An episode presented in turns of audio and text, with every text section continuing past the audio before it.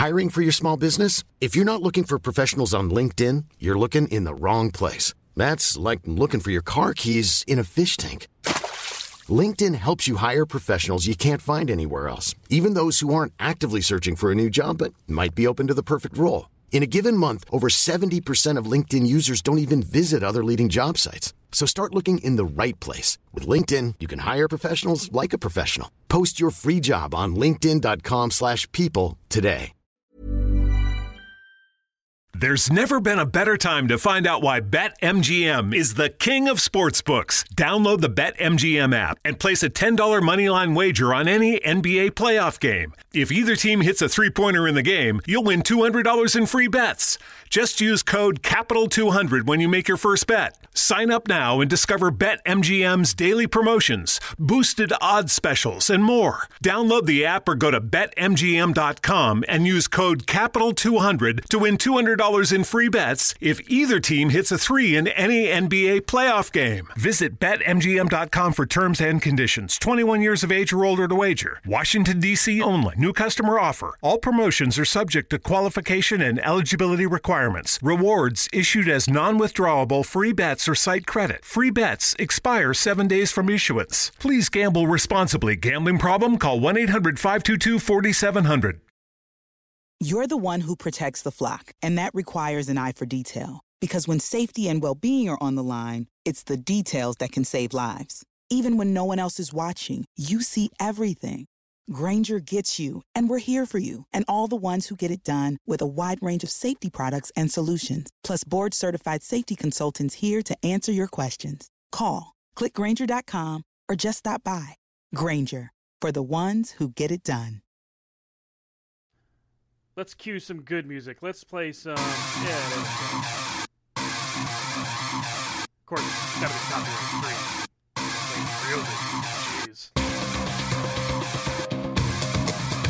Alrighty, we are live right here through C2CRadioShow.com and live. Ah. We'll do it live. What's up, everybody? Welcome to Corner to Corner Wrestling Radio. We're live through C2CRadioshow.com, live through Spreaker.com, and all points in between. The triple threat is complete at the very beginning of the show. All three of us are here. I'm Stan Grubb. Tag team partners going from right to left. If you could see it, you would say this. Rob Hefner. I thought for a second he was just like, what? Sorry, Rob. Jeez. And over to the my is Brian Taylor. What's up, Brian? I was like, damn, Rob's Rob's serious from the get go. He ain't got no time for no nonsense. Ah, it's a wrestling Tuesday. It seems kind of weird to say that, but it is indeed a wrestling Tuesday. Guys, we are talking about everything. Everything from this past week. NXT Halloween Havoc is happening right now. We already have new NXT Women's Tag Team Champions as Toxic Attraction uh, won the Fatal Four Way, I think that it was supposed to be. Um, and the reason I say it that way is because the stipulations for that match changed like four or five times before we got to tonight. So I'm not actually clear on how that match ended. I just know we have new tag champs. Congratulations to Priscilla Kelly and JC Jane. I do not know what their NXT names are because I just don't watch enough NXT to really care. but what's that? Mm-hmm.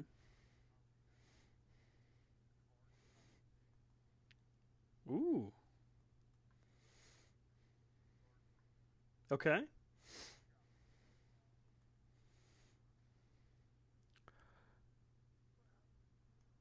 Ooh. Bron Breakker. You're not going to call him Bron Breakker. it's Bron Breakker. Who spells something with two K's? That's what I want to know. Like, because because one isn't strong enough. At least they didn't. We did get lucky though. They didn't put three in there because they don't want that PR nightmare.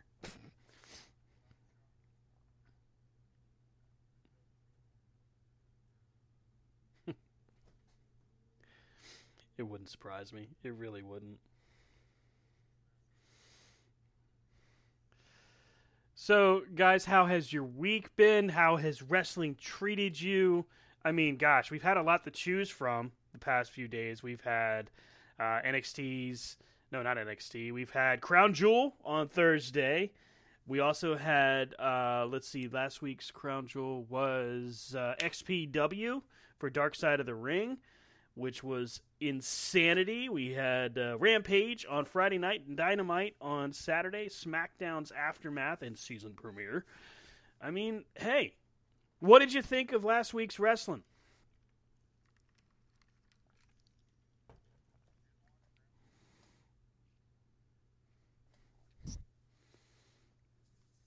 Didn't watch Crown Jewel, didn't watch SmackDown.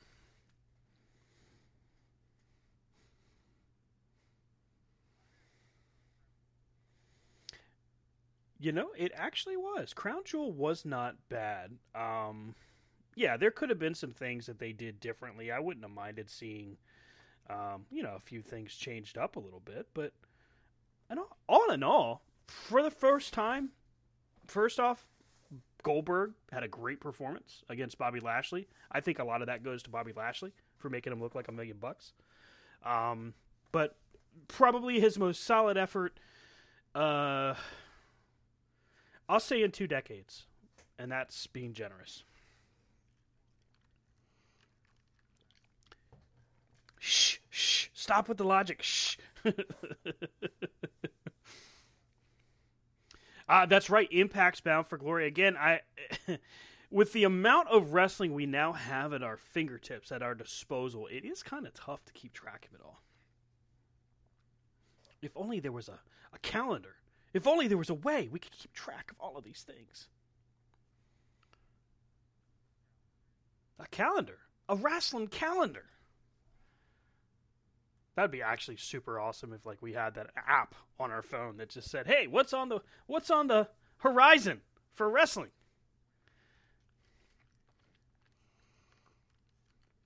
Well, we're fortunate. We're blessed with having Shane who keeps us informed every Thursday. It's a banger of a week in wrestling this weekend. Literally, that's every week for him, though. Who says I won't? Da-da-da.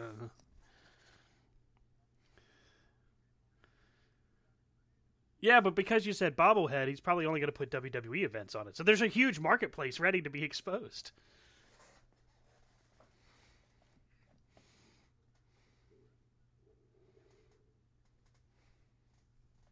Damn it!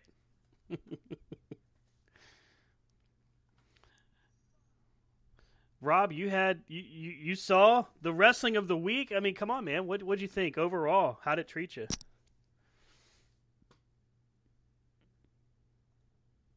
He's floored. He's floored.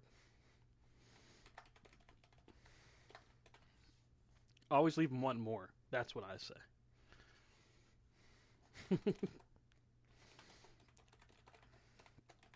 cricket, cricket, cricket.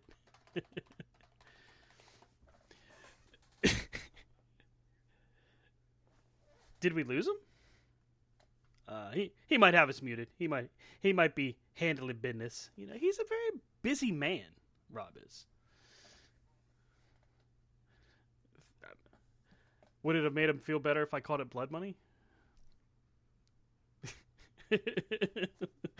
You...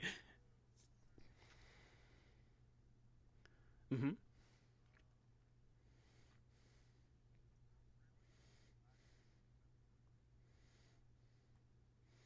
Talk to me about it. Why do you feel like you wish you would have remembered it?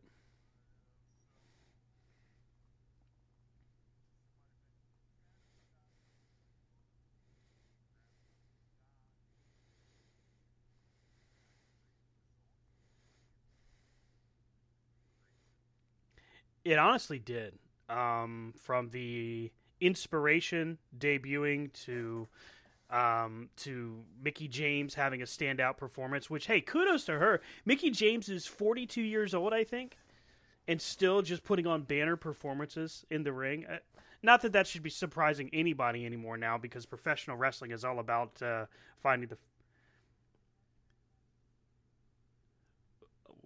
Rob Rob chimes in to cut me at the knees. Okay, thank you, sir. Appreciate that. Uh, no, sir. No, no, no. Uh, no. I, I would never say that about her. Actually, what I was saying was quite the opposite. That we shouldn't be surprised because wrestling is literally like the fountain of youth for. Ev- uh, no.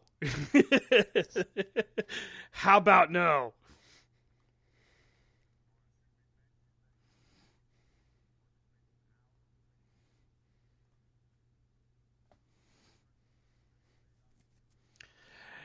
I mean, you know, it's why why has it got to be like that? I mean, they, you know, where where Kiana and I were looking at getting married was actually just down the street from their farm.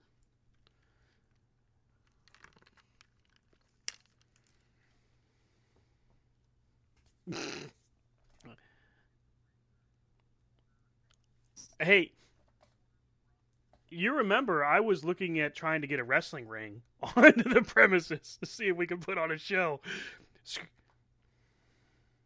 Yeah, it really did. We we tried so hard to find ways to to invent and be, you know, creative and unfortunately COVID just stuck it right to everybody.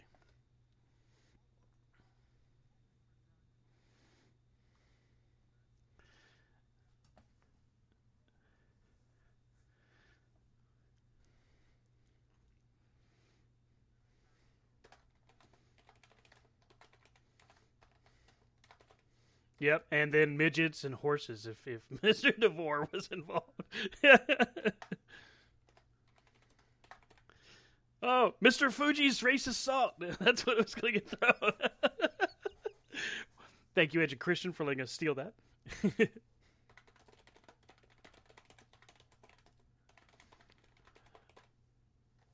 that that's not true. Um, I have mended fences with all potential enemies, and you know nobody is angry at me anymore. No, really, nobody's angry at me because they're not allowed to be. Quit trying to say that stuff. trying to spread fake news, Rob. Nobody's mad at me. Never, never. Nobody mad at me either.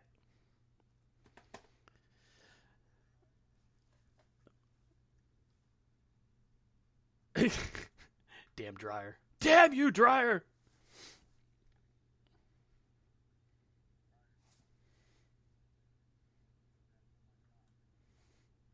Mm.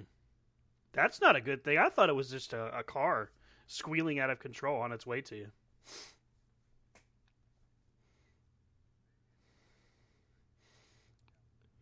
Jesus. We just took a dark, dark turn here, celebrating Halloween Havoc all over the place.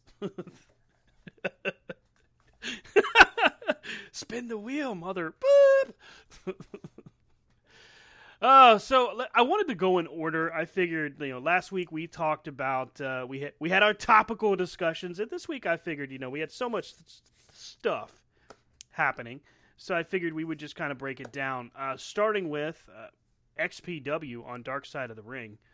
Um, now, Brian, I know that you and I, towards the end of this season, will do a full rundown, but you chimed in like immediately as soon as the episode was done that another crazy episode of Dark Side of the Ring. Tell me, what was it that surprised you the most? Was it the casting calls being done at the same time shows were being filmed, or was it something else?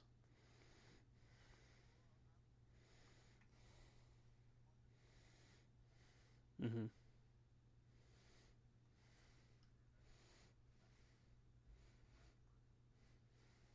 Mm-hmm.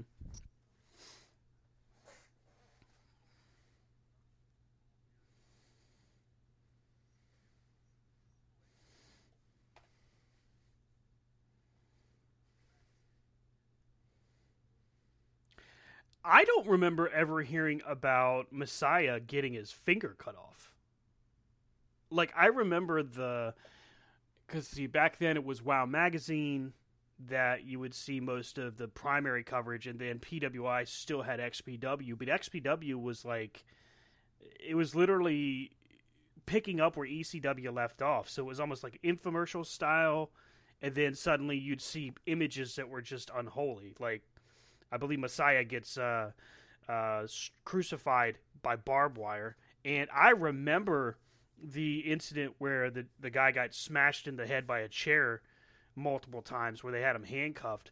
I didn't I never knew that it was actually payback for not putting his hands up, but I mean the the the wrestling action I remember from XPW was so sporadic because the only time you ever really heard about it was when somebody talked about honestly, when somebody talked about like Lizzie Borden or um who was the other guy? Supreme people would talk about Supreme, and I'd be like, oh, yeah, that's the XPW people, but I never really paid much attention to it. I do remember, though, them making it to national news when he was being investigated. That was apparently a lot bigger than than I ever thought.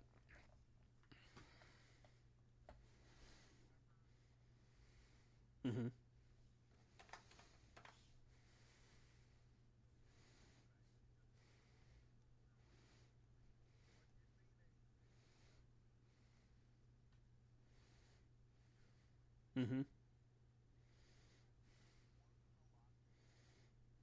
Right.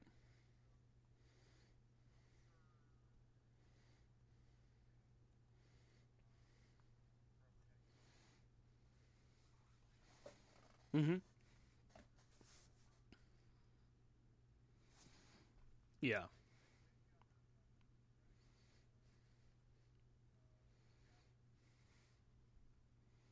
Mm-hmm.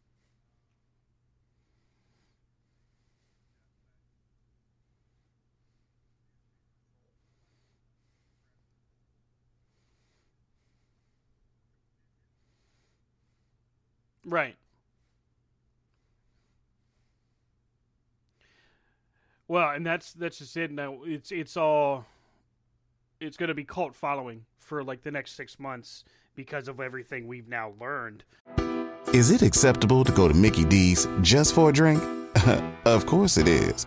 But good luck leaving with just a drink. It's more than a drink. It's a Mickey D's drink. And right now, a small Minute Maid slushie is just $1.59. So all you have to do is choose a flavor, like the tropical mango or strawberry watermelon, and enjoy like it's meant to be enjoyed. Prices and participation may vary, cannot be combined with any other offer. Ba-da-ba-ba-ba. It's the simple things that are oh so marvelous. With rich, creamy, non dairy Planet Oat oat milk. Like coffee, the first cup mixed with a little Planet Oat. That's pretty marvelous. Or Planet Oat in a bowl of cereal, sharing a laugh on Saturday morning. but don't forget about Mom's Planet Oat mac and cheese. It's so ooey gooey. Yep, there's so many moments that are more marvelous with Planet Oat. Rich, creamy, non dairy oat milk. Oh, what a planet. About Rob Black. And, and it wasn't maybe six, eight months ago where we heard that Rob Black had like transitioned but even that we find out from uh, one of the guys that, that now works with us, uh, C2C kayfabe, that apparently that was a practical joke that somebody played. That it wasn't actually him actually posting that on Facebook.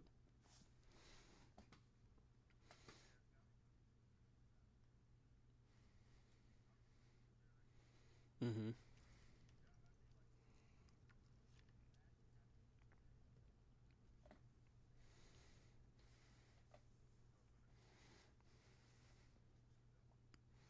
Right.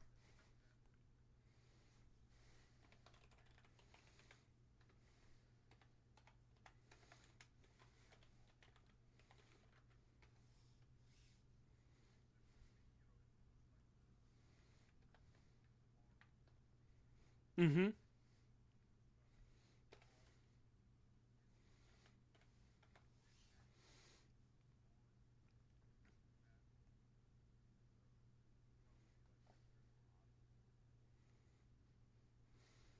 That was probably the craziest part is is thinking about all of the different things that happened uh, with just overall wrestling and I mean we've seen when you look at the the ECW Urban Wrestling Federation where literally somebody gets capped into one of their storylines Um, I mean, there was only so much room for this kind of stuff to happen, like eh, what you would expect. Like this was before CZW was what we know, um, and then now GCW, Game Changer, because we didn't know about Nick Gage back then. We didn't have any idea that it could ever be anything. We just knew what Japan showed us and Onita.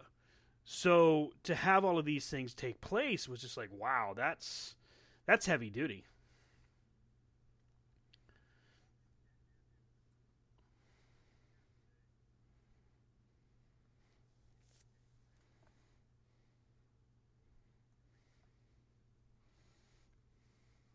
Mm-hmm.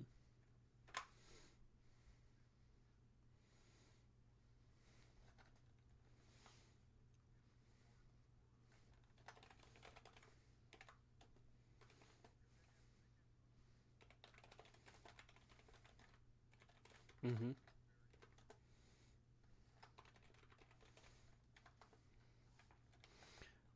Well, yeah, I mean that's what you almost expected to see. I mean the the borderline between between porn and wrestling for XPW was such a thin, almost invisible line. Because I mean, we heard if you remember in ECW's heyday, Beulah and Thank you, Kimona Kimona Wanalaya. Yeah, yeah. I just I couldn't remember her name. I was trying to. I wanted to say it right. So you had Kimona and you had Beulah. Those were the two, right? And then you never really saw anything else or heard anything else. And even then, unless you had, let's just be real, unless you had a hookup, all you ever heard was rumor. Then XPW comes along and it's not rumor anymore. it's it's hey, guess what we got? New Jack apparently drove forklifts around their warehouse, taking boxes of porn and shipping it home, which is, I mean, dude, how much do you really need? Would be my question. yeah, yeah, exactly. Yeah, yeah. There's also the uh, the crazy part of where he says, ah, "Yep, once I got uh, got even with uh, Venom or Vic something. I feel awful. I should know these guys' names better, but frankly, outside of him getting tossed off a scaffold and through tables, I, I would. Vic Grimes, Jesus, you are the man. Your brain is working on all cylinders today, sir. Me, not so much.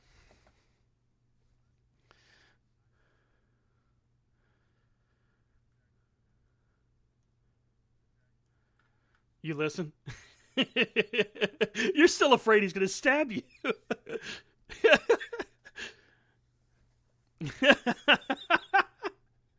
Rob's looking over his shoulder for uh, another Hobo Joe incident, just worrying he's going to be the next guy out. yeah, it's it's crazy, and and I did I completely missed the Luna Vachon episode, but in just watching all of the XPW stuff, I thought to myself, man, these guys. Because last week, if you remember, we talked about it, and I said, man, I wonder if they're running out of topics. But then, you know, you watch this XPW episode and you're like, no, these guys are just still just te- scratching the tip of the iceberg.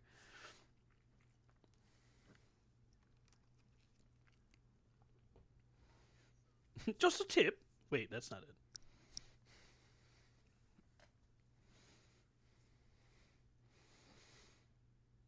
Oh, yeah.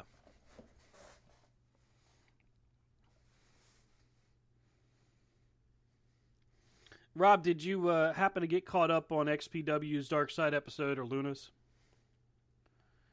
Yeah. That's okay. That's all right. I, I know that Brian had mentioned it and I watched it over the weekend, but I wasn't I don't think you had ever mentioned if you had caught it, so I figured I'd ask you. Uh, let's see here. Go ahead. no, you're good. Oh my god. Yeah, this week we learned about how just how damn good Vince McMahon's lawyer is.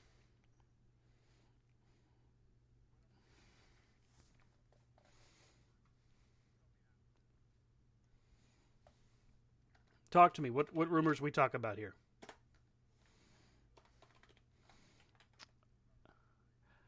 Oh yeah, yeah, yeah, yeah, yeah. So all of those happen around that same era. That's a good point. Um, yeah.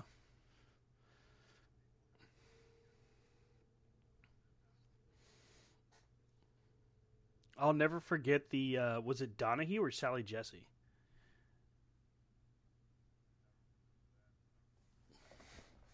So there's an episode of, of one of the daytime talk shows, and it's either Donahue or Sally Jessy Raphael. I actually think it's Sally Jessy Raphael. And Vince McMahon is there talking about the lawsuit between he and um, he and Pat Patterson and, and an employee, where it was this harassment going on. This is leading into the federal trial that this airs. So they had taped it. I want to say they had taped it six months prior.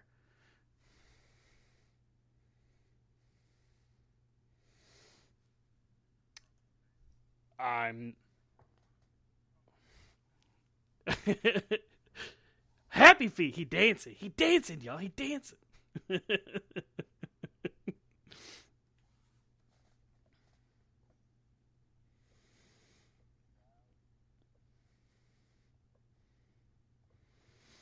Let's see. Sa- S A no. WWF. Uh, me boy, that man is fast. He's fast. no, but I misspelled her last name. How do you misspell Raphael? And it's not that hard.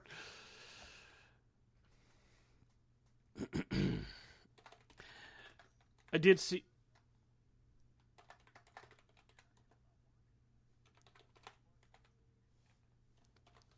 It's one of those things that sometimes I get uncomfortable because I'm like, man, I just feel like they're kind of making it up and winging it. And then you watch an episode like XPW or The Plane Ride from Hell, and you're like, God, they just uncover some crazy stuff, like the Gino Hernandez episode. You know, when you hear about this guy who's literally bloated and dead for weeks, but they just happen to find him, you're like, what?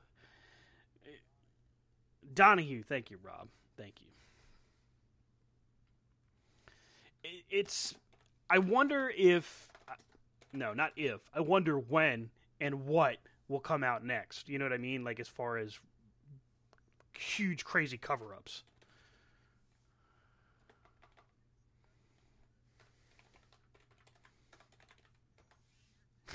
Hello, Donahue.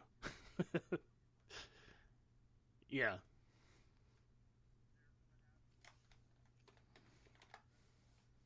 Mm-hmm.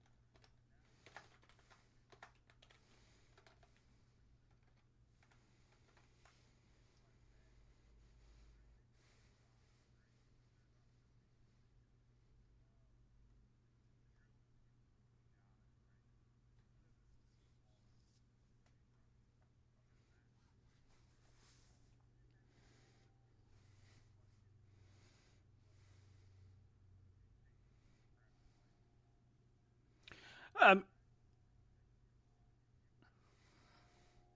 yeah. I'm curious if we'll see anything about the hashtag speaking out movement that happened last year. You think it's still too new, too fresh? Yeah. I mean, it was predominantly indie performers that really got exposed outside of, well, the majority of NXT UK. And I don't mean that as a dig. It just happened to be a lot of their roster that got exposed. Um,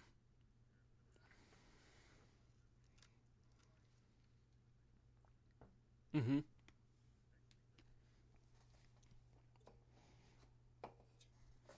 And the drugs.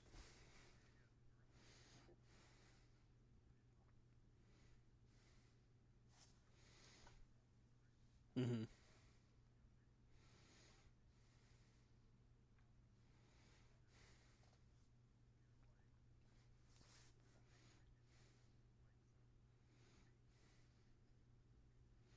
Mm-hmm.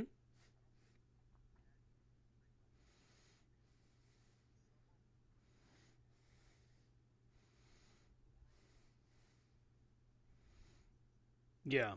Finally. Finally going through courts.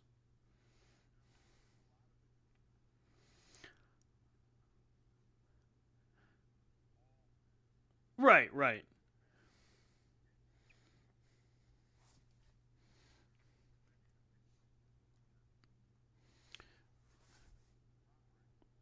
And which ones are television worthy? Mm-hmm.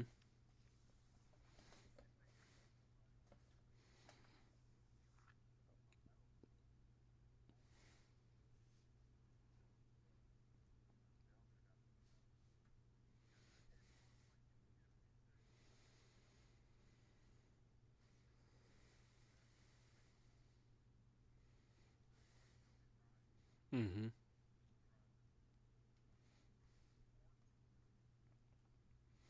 Literally suing his accusers. Mm-hmm.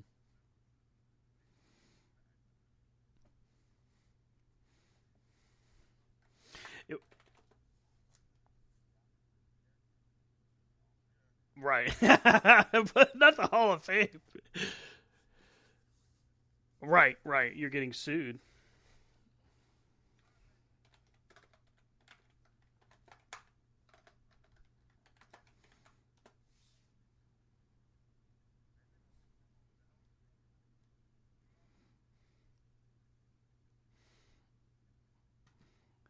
The harassment that I take from you.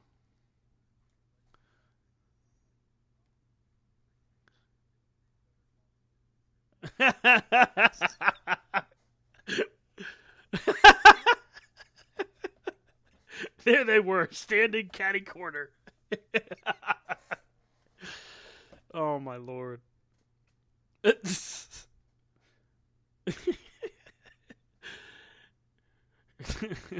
Sean, how many Gibsons do you see? uh, four. Damn it. I'm going to go rename another superstar. Who can we get next?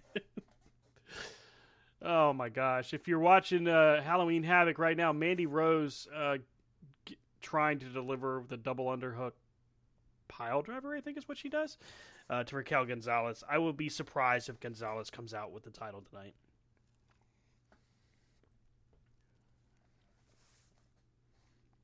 I was honestly surprised that she didn't that she didn't get the call up. Yeah, her and Dakota Kai. Mm-hmm.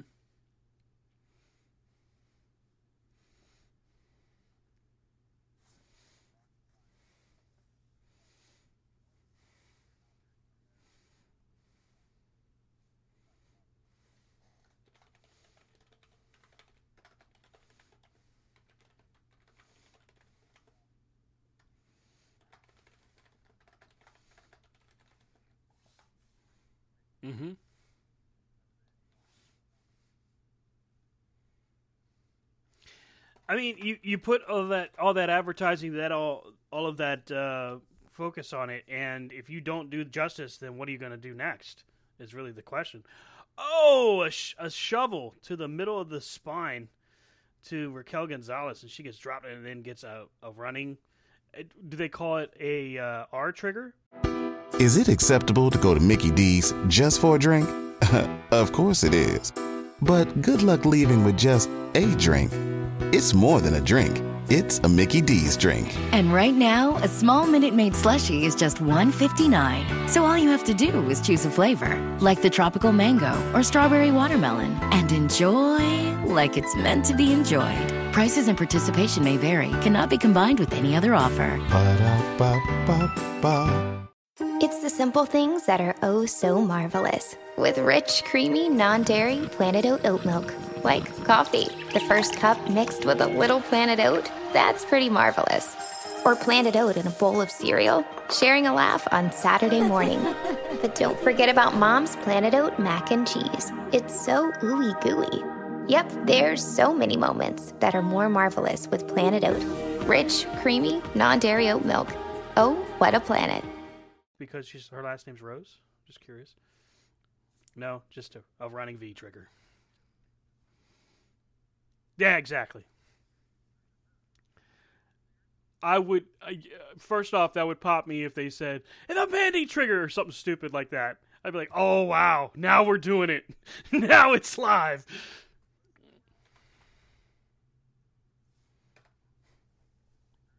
Now, what do we got this week? Oh, they're not doing another overrun, are they?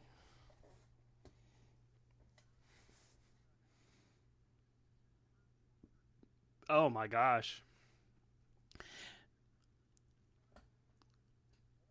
So here's the thing, and I'm glad I'm glad you brought that up because I did want to transition to that. Um, you know, Tony Khan has never been shy about saying that he wants to provide a different product, but he does want to be competitive. He's also never been so bold as to try to uh, try to talk trash about WWE. He's just said he, he he's just said that he wants people to enjoy their wrestling and to to really provide a different product. But last Friday, SmackDown and Ramp Rampage, or the Friday before, went a half hour.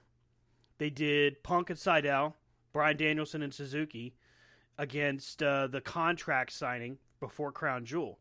Now, we know that viewership wise, total viewers, SmackDown SmackDown won, but at the same time, what we also know is that in the ratings for the key demo that people really should pay attention to, um, AEW came out on top.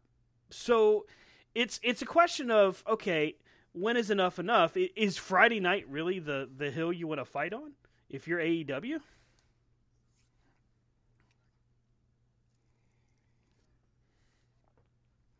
Mm-hmm.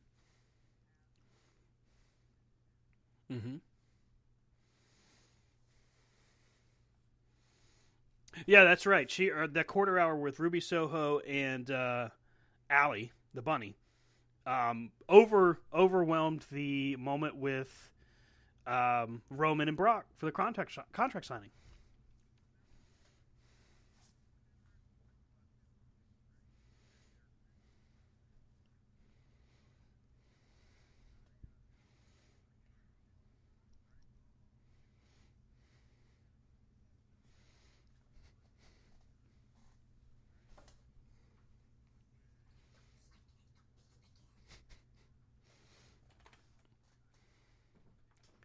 Mm-hmm.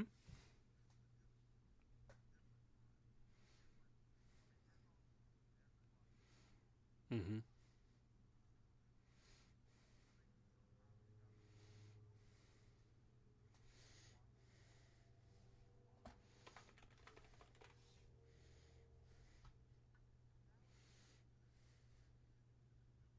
Mm-hmm.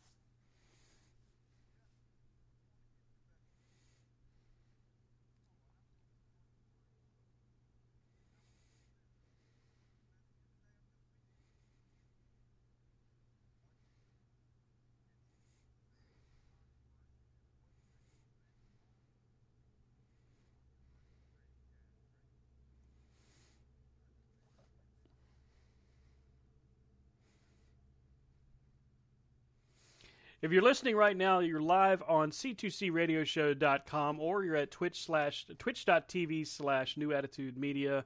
We are uh, officially streaming from three locations, Spreaker.com as well.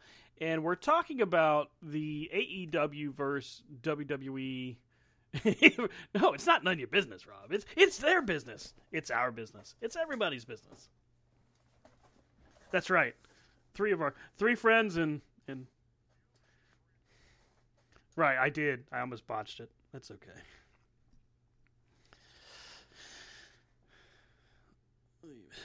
Wait, I have three?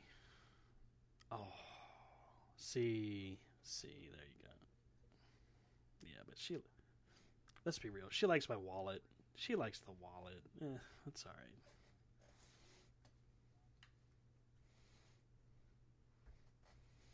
Isn't she the only one that does? Oops. Wait, what?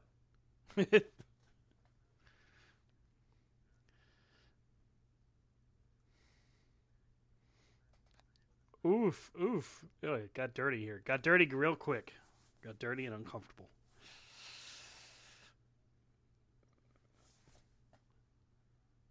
Don't make it weird, Rob. Don't make it weird. Just go.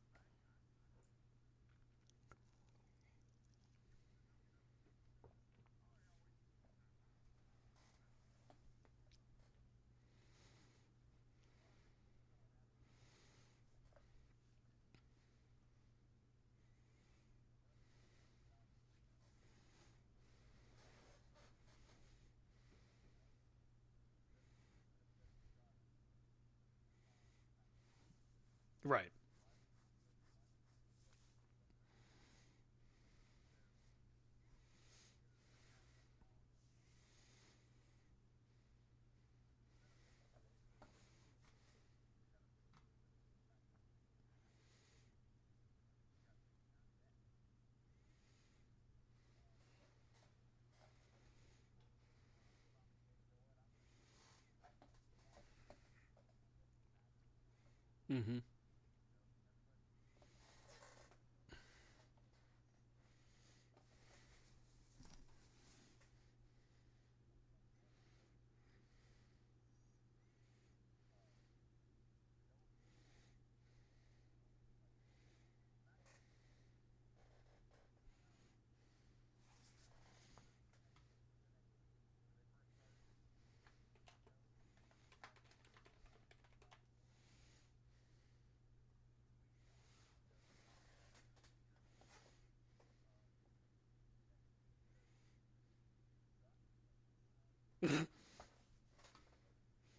Not a fan of 2.0, Rob?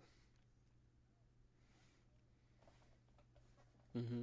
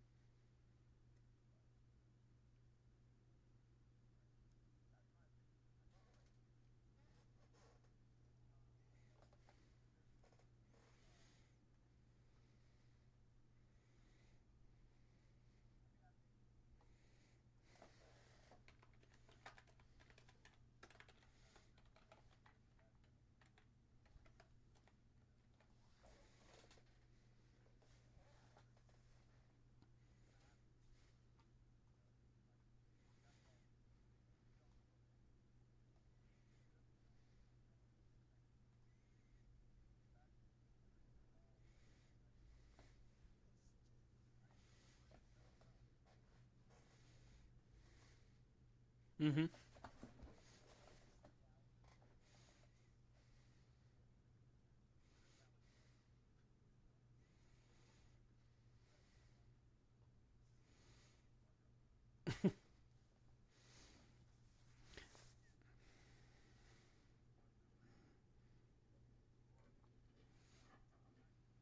right.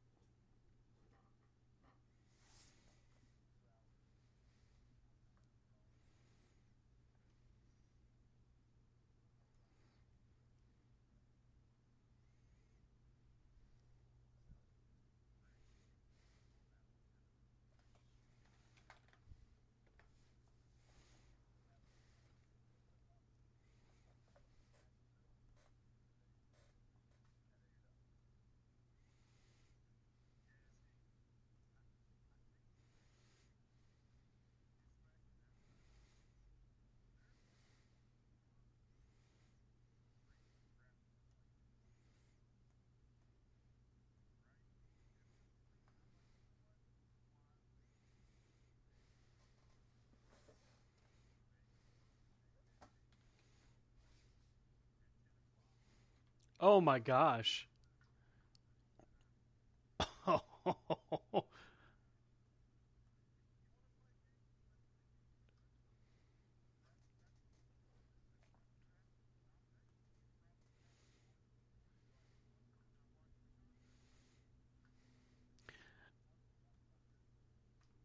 don't understand the appeal of a contract signing. We're, we're so far past that. It wasn't good during the Attitude Era. Contract signings have never been good.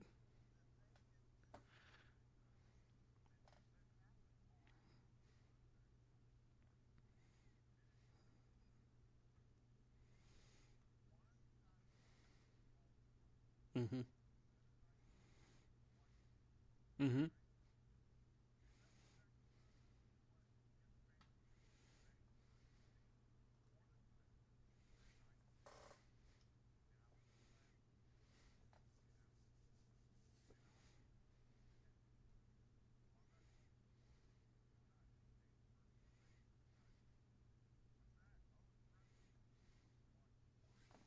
Mm-hmm.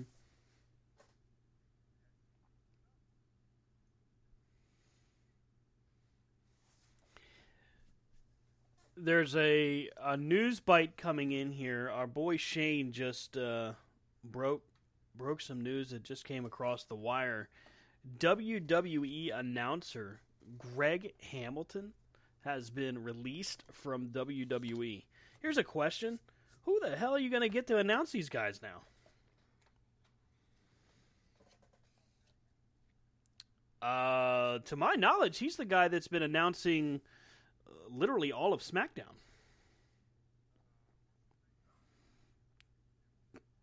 Corey Graves? Oh no. Oh no.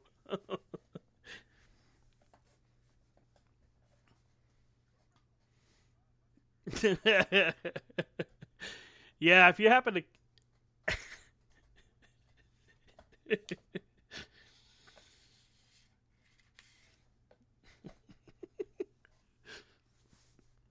It never had a purpose. Don't play.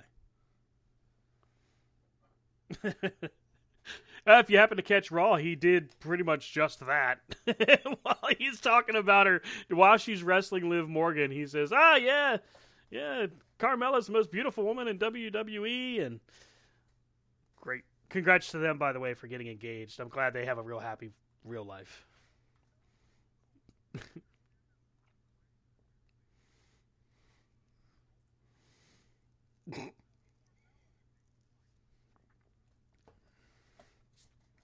Oh my Lord Jesus, acknowledge me! oh, oh God, no. Yeah.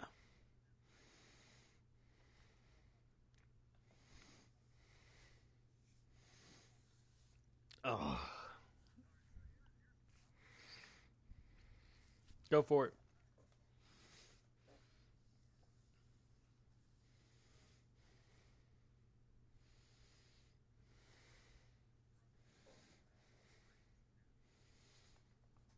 Mm.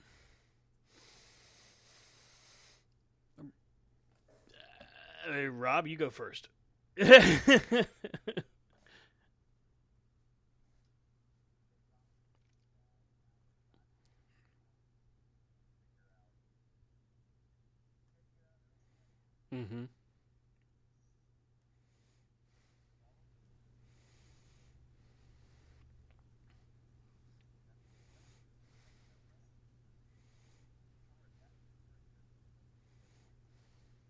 Right.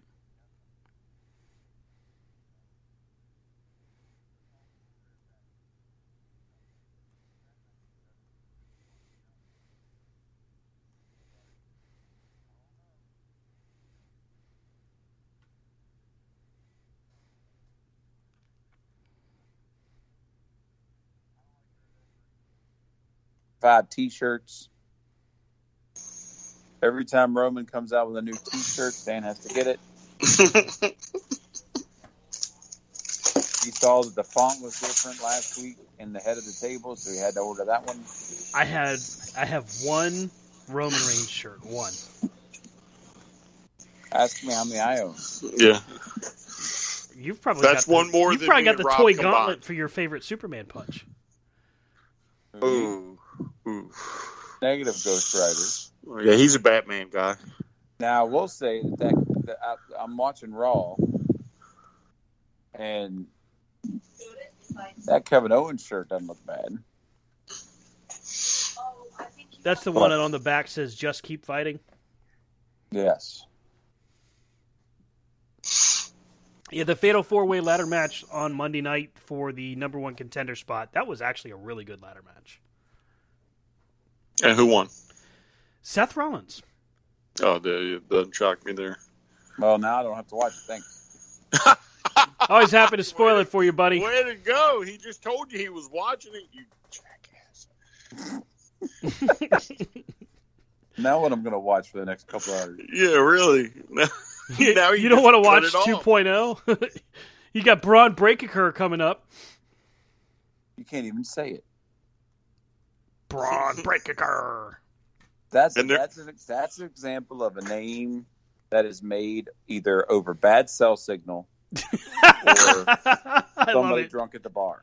What's And we'll your, spell uh, it with two name? My name is Brian Breaker. That's awesome. That's that's probably how that went down. I can see Vincent Creative in his in his backyard, sitting next to the pool. Goddamn, pal. Nah, you you know that's that's probably Hunter's Hunter's creation. He's like, yeah, watch this. I'm gonna I'm gonna give this dude a last name nobody can pronounce, and then we're gonna make him champ. He's like, change my shit, will you? Suck it, Vince. Did a damn Pearl Harbor job on me. I don't think so, pal. I don't blame him. I don't blame him for being unhappy about it. So Rob, have you? So you uh, Raw, right? He said Raw, right? Mm-hmm, mm-hmm. Ha- ha- Has he seen the title, the the exchanging of the belts From Friday. Yet, Rob? Oh, Oh, that's That was- Friday. I thought that was Yeah, that Saturday. was on Friday. SmackDown. That was Oh. awkward. And I've read the I read the the drama behind it. Yeah, that. how And does one describe because it? of the fact that they are friends in real life. Suppose you know. Or Well, supposed, supposed to to be. be. Yeah, Yeah. it's supposed to be. Although right now, maybe not so much because uh, two, you know, one half of the four horsewomen of WWE um, had to exchange the Raw and SmackDown Women's Championship on Friday night. The plan was to simply do a handoff between the two. Charlotte takes the Raw Women's title and throws it to the ground. Of course, uh, Sonya Deville tries to keep things moving. By the way, this is a complete shoot, her throwing it on the ground. Deville tries to keep it moving, tells her, pick it up, pick it up. She finally does pick it up. It's a very awkward kind of trade off. And then after the show goes off the air, um, or after the segment goes off the air, excuse me, both Charlotte and Becky are backstage and had a, a verbal pull apart where uh, Becky was feeling that Charlotte was trying to make her look bad, that she was taking advantage of the situation. Later on that night, Andrade, after having just a tremendous banger of a matchup with Pac, um, tweets out "Fu WWE," and we find out a few days later that Charlotte was escorted from the building after that segment and after the fallout. So there's a lot of mess going on right now with the horrible idea of exchanging titles in the first place, but not great. Not great for the for the blue brand. Well, I mean, I just think it's it's one of two things. It was bad creative. You know, I mean, they could have easily just had them come out with the belts and not had done an exchange. You know, um, they did it with it worked with the Street Profits and the New Day. I guess that's why they were doing it. Um, that was kind of funny where they came out, they partied, they had slap belts, and they went on their way. Mm-hmm. But I also think part of it is Charlotte is trying to do whatever she can to see how much she can get away with before they fire her. Mm-hmm. Because she doesn't care. you know she's had conversations with people that like, hey, as soon as they let you go, we got you. You know, That wouldn't surprise me. Well, Right. I mean, didn't she just have something happen a couple weeks ago? What did remember she she no showed somewhere, right? She no showed somewhere and then was backstage at a triple A. AEW. Or no, yeah, triple. Was it triple? Yeah, triple A. Triple A yeah. for her dad. Yeah. Yeah, so I mean, like, I think she's just at the point like, let's see how much I can, how much, how, how far can I push Vince before he just says, fine, just get rid of her. hmm But I also think Vince is also to the point of, you can act all you want, and I'm just going to keep working in the ground. But whoever decides her outfits needs needs to like not ever let her wear that other thing again. Yeah, that was um the the the fashion choices of one Charlotte Flair has been quite awkward for the past few weeks. Like I'm not sure if she's Gosh. chair or what. I mean, she's had a rough go the last month or so. She really has. From the from the no show to the Nia Jax incident to mm-hmm. this belt incident, which you know, I I I, I don't think Becky should even grab for it. So, I, I mean, would I have thrown it down? No, but would I have handed it to Becky? No. I mean, especially with Sonya sitting right there. I feel like Well- it would have made better sense just to have them hand it to Sonya and make Sonya do the exchange. and then Sonya Right. does it, yeah. Or just you don't even see the exchange; it just happens, you know, in the back because you know it is a SmackDown title and it's a Raw title. Right. I mean, because I mean, with the other things that she's done, she's also been on social media wearing his gear. You know, like his merch and stuff like that. Mm-hmm. I mean, granted, he's worn her her merch, but not recently. She has merch. Well, you know what I'm saying? Not recently. Ah, okay, gotcha, gotcha. I'm with you. I'm with you. Just following. That shows you how bad wrestling is. Like WWE is. Like I don't even go to the website to see what kind of shirts they got. I used to always like see the oh hey this commercial looks good. Go see they got something. Now if it ain't a legend, I don't want it. That's true. That's true. I mean, I, I haven't seen really anything that was just oh, I gotta have that outside of the the the mankind custom title that they did. Um, I mean, You're getting that right. I've got it. I've got When it. do you get an AEW one? I don't know. I don't know. I'm I'm actually kind of thinking I want to wait until they make an actual uh, official AEW replica because I want it to be a pretty decent quality, and I'm worried about buying a. a I thought they already had that. They've they have an agreement in place. They just haven't started selling them yet. Oh, I thought they were selling them. They're working with uh, Premier Belts to do it. So and, and I know Premier Belts makes good quality stuff, but it's going to be a seven hundred dollar purchase. It's it's not going to be a cheap belt, which is good. I mean, I don't mind spending that if it's a good quality. So we'll see what happens with that. But I mean, eh, to Rob's point, even though even though there's nothing really to to really go to WWE shop for right now, at least if I go there and I order something, they'll ship it and it'll get to my house within a week or two versus AEW's shop that takes about a month. That blows, by the way. You got to give them break, man. They were all at the beach.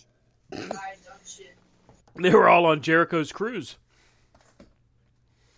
Well, I mean, I just saw a picture that didn't Pro Wrestling Tees take their whole like office to the beach.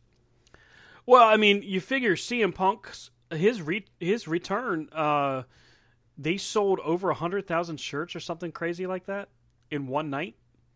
That that can't be easy to fill that order. I mean, I am giving them a hard time about the shipping delay, but it can't be easy to do that.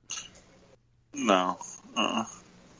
Well, and then plus two, I mean, it's their their shop compared to what the WWE probably has. Mm-hmm. Um, you know, is is probably a whole lot different setup. Whereas the WWE is probably churning them out on a regular basis. Right. You know what I'm saying? So they're they're probably putting out so many a day, right? Through their shop or wherever they get them from. Whereas pro wrestling tees, they have. I mean, for a little store, little store, I guess, small mm-hmm. operation. I mean, look at what all they have the potential to put out. Not just AEW, but independents. You know, stuff from other places, regular T-shirts. You know, they they do a lot. Well, I mean, I think to Brian's point, I think one of the reasons people like people at WWE get so pissed when these people ask for their releases, just think how many T-shirts are in the pipeline to get created, and then like the people just leave, and now they've got somewhere in some country they've got five hundred thousand, you know, Braun Strowman, you know. That's so funny. Braun Strowman's episode of Firefly Funhouse or some shit, you know, and things that we've never seen. Because you think about it, you know, look at the wrestling figures, you know. Mm-hmm. I mean, within a few, like within time, they were they were in a relatively fast turnaround. They were able to put CM Punk in the lineup for figures. You know, now is this figure out yet? No, but they they put him in there in the lineup to be to come out. And it'll be mean, out. I mean, within a couple of months, I'm pretty sure. Right. But WWE is synonymous with. I mean, look at it. They brought Chelsea Green's figure out, and she was she was let, released before damn figure hit the store. Uh, at least Matt Cardona made sure to buy him out. Oh yeah, I mean, it's probably the most Chelsea Green figures bought anywhere. Um, Oof, oof, but hot mess. but I'm saying, like, think how many times we've seen Mattel figures because it takes so long because of the corporation that that it, that it is, WWE and Mattel, that by the time you get the thing, it's like, well, shit, that gimmick's over, you know? Well, a great example of that is when Bray Wyatt transitioned to the Fiend. It took about three or four months for them to have a Fiend figure ready, and by the time that figure came out, he had changed all of his gear and changed his look. So he was still the Fiend, just a different iteration of it. So Well, you know, an even better, even better thing for what Rob is saying though is look at WrestleMania 22, right? So after taking a year off for uh, what was that game called?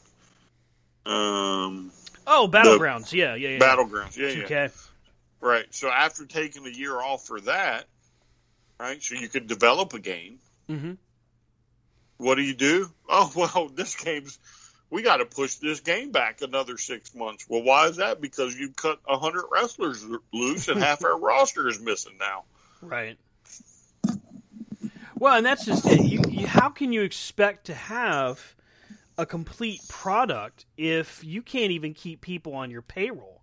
And that's not Right. meant as a dig overall, because I get it. You do what you got to do. That's fine. You're going to do it, right? AEW is going to pick up who they pick up. Everybody else going to pick up who they pick up. Fine, whatever. It's done. We've talked about it to death. But because of what you've done now, because of cutting a hundred and some odd people in the span of a year and a half, how can you expect a game developer to say, "Yeah, we've got sixty wrestlers in this in the roster"? Oh nope, we've only got forty. Oh no, now we've only got thirty. Now we got thirty. Yeah, and and I'm fine with a small roster if the game is good, but they can't make any headway because every time they try something now, Vince or whomever, I don't even care who's making the decision over there anymore. I, I, I think it might actually be Nick Khan. He's the person apparently responsible for them to. Here's another competition, Brian. Guess who's moving to Saturdays for pay per views for about three fourths of the year next year? WWE. You're damn right. Well, yeah, and don't they have one already head to head? Yep. Yep. But supposedly the WWE is already blinking and saying, "Well, we're going to move the time, so we're now going to do it earlier." Yeah, I think that's smart. I would I Well, would I'm not- encourage them to have a head to head only after both products are top. Because otherwise yeah, you're just gonna get buried. The WWE, while they may be able to compete with a Smack You can't get much for five bucks these days. Unless you go to Wendy's for a $5 biggie bag. Get your choice of double stack, junior bacon cheeseburger, or crispy chicken BLT, plus four piece nugs, fries, and a drink, all for just five bucks. That was smooth, wasn't it? That's how you're gonna feel when you get that biggie bag at Wendy's. U.S. price and participation may vary. Includes four-piece nuggets, small soft drink, and small fry. Prices may be higher in Alaska and Hawaii. Down. Mm-hmm. You name me one WWE pay per view in the last two years since AEW's been running them to compete with any AEW pay per view. Oh, I, I can't think of one. I mean, from top to bottom, if we're talking like a complete production, no. I mean, AEW's pay per views have been stellar. There's been. there's been events that came close to being t- being pretty good. Like Crown Jewel was actually a good show, but I wouldn't say it was anywhere close to what an AEW pay per view is delivered. Right, and see that's the key. So now I know. Mm-hmm. Right here's the problem. Now I know. Okay, well now you're going to try and do that whole counter programming Yeah. on my pay per views, right? And now you were dumb enough to announce a day, right? So when I find out that's truly the day you're going to go head to head, I'm going to stack that pay per view card like you have never seen a stacked pay per view card since like WrestleMania 1. And while you're putting on Roman Reigns versus Brock Lesnar or Goldberg or Seth Rollins for the, you know, for the umpteenth time, oh, we're going Kenny Omega and Daniel Bryan for the world title in an hour long match. Yeah. We're I going think- Young Bucks versus, you know, the the Lucha Brothers. I'm putting it on there, and you're gonna have you're gonna find out just how bad you can lose. Well, I, while I, I can definitely see where, hey, let's go ahead and put, all right, fine, let's put Page and Omega against him. You won't win that fight. You know what I mean? Like WWE Right. won't win that fight if if it's done properly. If you don't do it like this this past two weeks ago, where they did head to head, was um, what was it like three days prep work for that to Mhm. like really promote. If you get two weeks, a month to prepare, I mean, WWE could try to pull out all the stops, but from a wrestling standpoint, as a wrestling fan, if you tell me that you're going to watch SmackDown over Page and Omega, I'm not sure I want to really believe that you're a wrestling fan. Oh, I don't care what a- company you love, but that matchup itself is going to be stellar. Here's a better one: Danielson versus Adam Cole. Agreed. Agreed. Especially because both of them have been in and out of the machine. You know what I mean? Like both of them have the ability to know, okay, well, what WWE is going to do is this, this, and this, and this. So what we will do is the opposite of each step. So they'll Right. know exactly and, and how to pace it, how to time it, the facial expressions. They already have that, which is why Adam Cole is so wildly popular right now. Which is why Bryan Danielson's wrestling is astounding the the the nation again. It's almost like people forgot that he could do this. If you really Well, look at it, because for so long, you know. But very true. I mean, they also it's showing that what made I really truly believe one of the things that made WWE so popular back in the Attitude Era is when Vince finally stepped back and let the talent do what the talent does. Right. Yeah. You know, because in the Hogan era and all that, they weren't reading, you know, scripts. They were told, "Go out. Here's your key points, and go out and do it." Mm-hmm. Mm-hmm. You know, same thing in the Attitude Era. Vince kind of said, "All right, what can we do to get them back? What can we do? All right, that's right. We can punch them in the mouth. We can do this. We can show this." Now it's so scripted, you know, and that's the thing. That's the allure of AEW is you've got the talent has the ability to go out and paint a picture, tell a story that people actually want to see, and you're putting the power back in their hands, you know, and that's what I think the E is missing. It's missing. Yeah, and you can tell by the, the the people that are on the stage in the ring.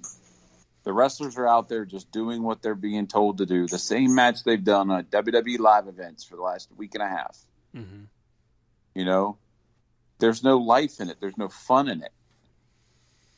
AEW, there's fun in the matches. There's oh oh oh, what are we going to do next? You know, even Malakai Black and Cody Rhodes number three, like it was still entertaining match. It wasn't oh god, here we go. You know. No, it, it, that match. Great point, Rob. That match was tremendous. I think that we finally got a chance to see Cody step up into a level that maybe he hadn't been performing at for about a year. Because at one point he was doing really well and putting on some solid matches, and then it just seemed like it got, mm, I don't know, a little a little dry, a little little boring. Well, but think, with this last match, it was like, damn, Cody really can still go. Well, I think Cody's problem for the last little bit is he's been he had that typical thing. If you see like the wrestlers now, you know, like when The Rock started putting hit, tiptoe and his feet outside the ring and doing movies and stuff like that. John Cena, the same thing. And when their matches that they came back, they were kind of just like, all right, here's our cookie cutter match, you know. And Cody tiptoeing his feet out of wrestling for the first time into to the media, like movies, TV, and stuff. He was coming back to do his matches, but he's like, oh, I'm just going to do what I got to do. Mm-hmm and you could tell he finally had the passion back. Mm-hmm. I, you know, I, I will say this though, though I think Cody should have lost. Oh, really? I think. Oh, yeah, straight. Yeah, yes. Because here's the problem, right? So what they've done with Cody is they've now set up. Oh, he's there's going to be an injury. Then we're going to find out. Oh, he's filming season three of whatever that show is. Right, right and he's going to then have a match with whoever injured him, mm-hmm. and then when he comes back, he's going to win. Yeah, the the formula for how to book Cody Rhodes is is pretty well cookie cutter. You, you just yeah. insert opponent here. It, it, it, I agree with you completely there. Um, they did it with Brody. They did it with um, with this recent time with Malakai. And, and there was uh, somebody else. Yeah, I, am tr- I'm struggling for the. name. I want to say Lance Archer. It might be Lance Archer. Yeah, um, maybe it is. But the the thing is, this has been how Cody has, because Cody is not necessarily by himself. He in, he's involved in creative. Now he's not right. Tony Khan. He's not making the final call. But I assume that when he goes to Tony, based off of what we've seen from Rhodes to the Top, which Cody and Brandi both have stated they want nothing to do with anything scripted. Um, so we can assume that it's a shoot that basically he's really that aloof about whether or not he wants to be heel or face and whether or not he wants to and I'm the one that called him self-aware. So it's it's concerning because while I don't think Malakai Black suffered at all from losing, the match itself spoke for itself.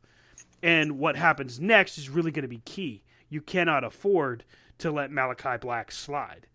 You have to do mm. something bigger with him. Maybe he's the guy that beats uh, Sammy, and that would be fine with me. But the the thing is, with Cody now, okay, great, you won. You got your you got your moment. Your fans are sort of back in your corner. Now, what do you do with Cody? Mm. You can't. You can't give him a world title shot because he swears up and down he's never going to do it. You you can't. Apparently, he never wants to turn which I hate that. That never pigeonhole yourself. We're not in the business of, you know, what is going to sell tickets when you are saying to yourself you're going to eliminate half of what you could do. Like that doesn't make sense. I'm not saying that Cody has to be at the top of the card and world champion for years, but what I am saying is that it's a stupid concept to me to just say I'm never going to challenge for the world title. Yeah, but something tells me though he's may not be long for in ring. Anyway, he seems to really want to put himself into that retirement frame of mind. Yeah. Yeah, I, I, and again, I, I think he, he wants to become more like the attraction, right? Mm-hmm. Where I'm not wrestling on a full time basis, but I'll do one or two, you know, one or two good programs a year. You know what I'm saying? I, I want to do the backstage stuff. I want to do Rhodes to the top. I want to do the other show. You know, I want to I want to do other things. and you know I'll come back for a program or two, you know, as as the year moves forward. Mm-hmm. So that is, uh, that's just my opinion because I I think this is the first week I missed Rhodes to the top, but it you know sometimes it's just the way he talks. Mm-hmm. You know, almost like yeah I am I am kind of ready to to back down a little. Well, from from this past week's episode where he had the match with Malakai Black and was taking the boot off, his conversation with Tony Khan is what what the the sneak peek was, where Khan was like, "Wait, what? For how long are you going to be out?" And he says, "You know, I don't know." Mm. Which like I don't get that thought process because if you're in your prime, and I, I consider Cody to still be in his prime, I think he's still performing at a high level, higher than a lot of guys up north. That yeah, it makes sense to go out and always leave your fans wanting more. That makes sense.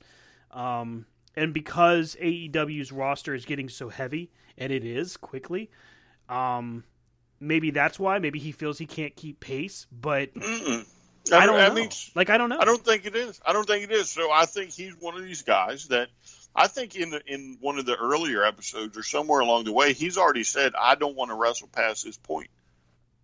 Yeah, he has. He said he wants to retire after. I think he said three years. Yeah. So again, he's making more money probably right now than he ever has in the before.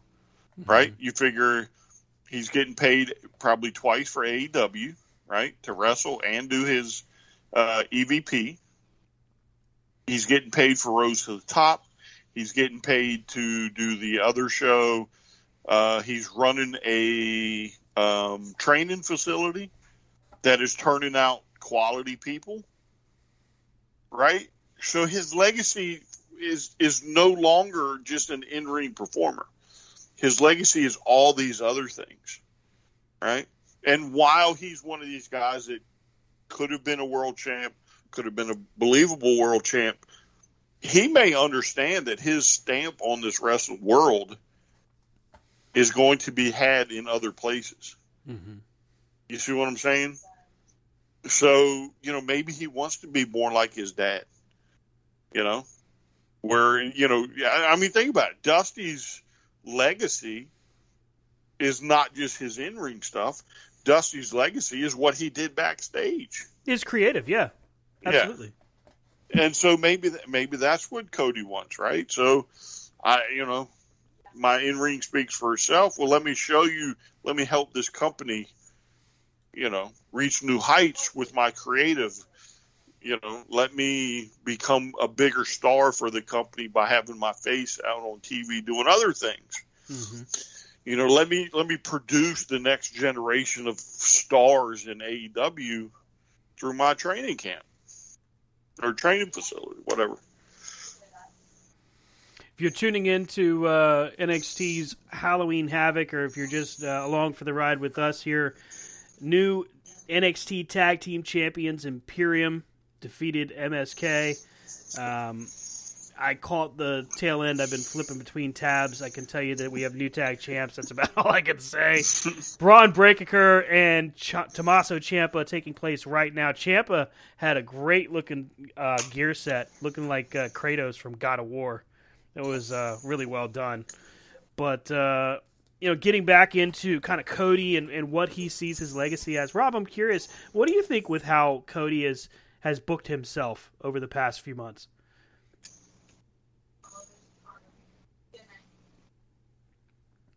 Mm. Did he run? Oh, he's muted. He's muted. He's muted. Ah, he's, muted. handling something. Okay. Yeah, yeah. So, So, but I- again, though, I Yeah. mean, I mean, think about it. what. Okay, so you know, some guys need the world title. Some Very guys true. never obtained the world title. Mhm. Some guys could have been champ, but never did. And for a guy like Cody, I think it's okay. I mean, I feel like when we look at at performers that because we've had lots of discussions, WWE and, and otherwise, world champions that should have been, and we always talk about like Scott Hall, Mr. Perfect, even though he was AWA world champ, um, Rick Rude, you know, people like that. and to me, Cody Rhodes winning the world title. I mean, he did win Ring of Honor's world title. He did uh, hold the United States title for IWGP.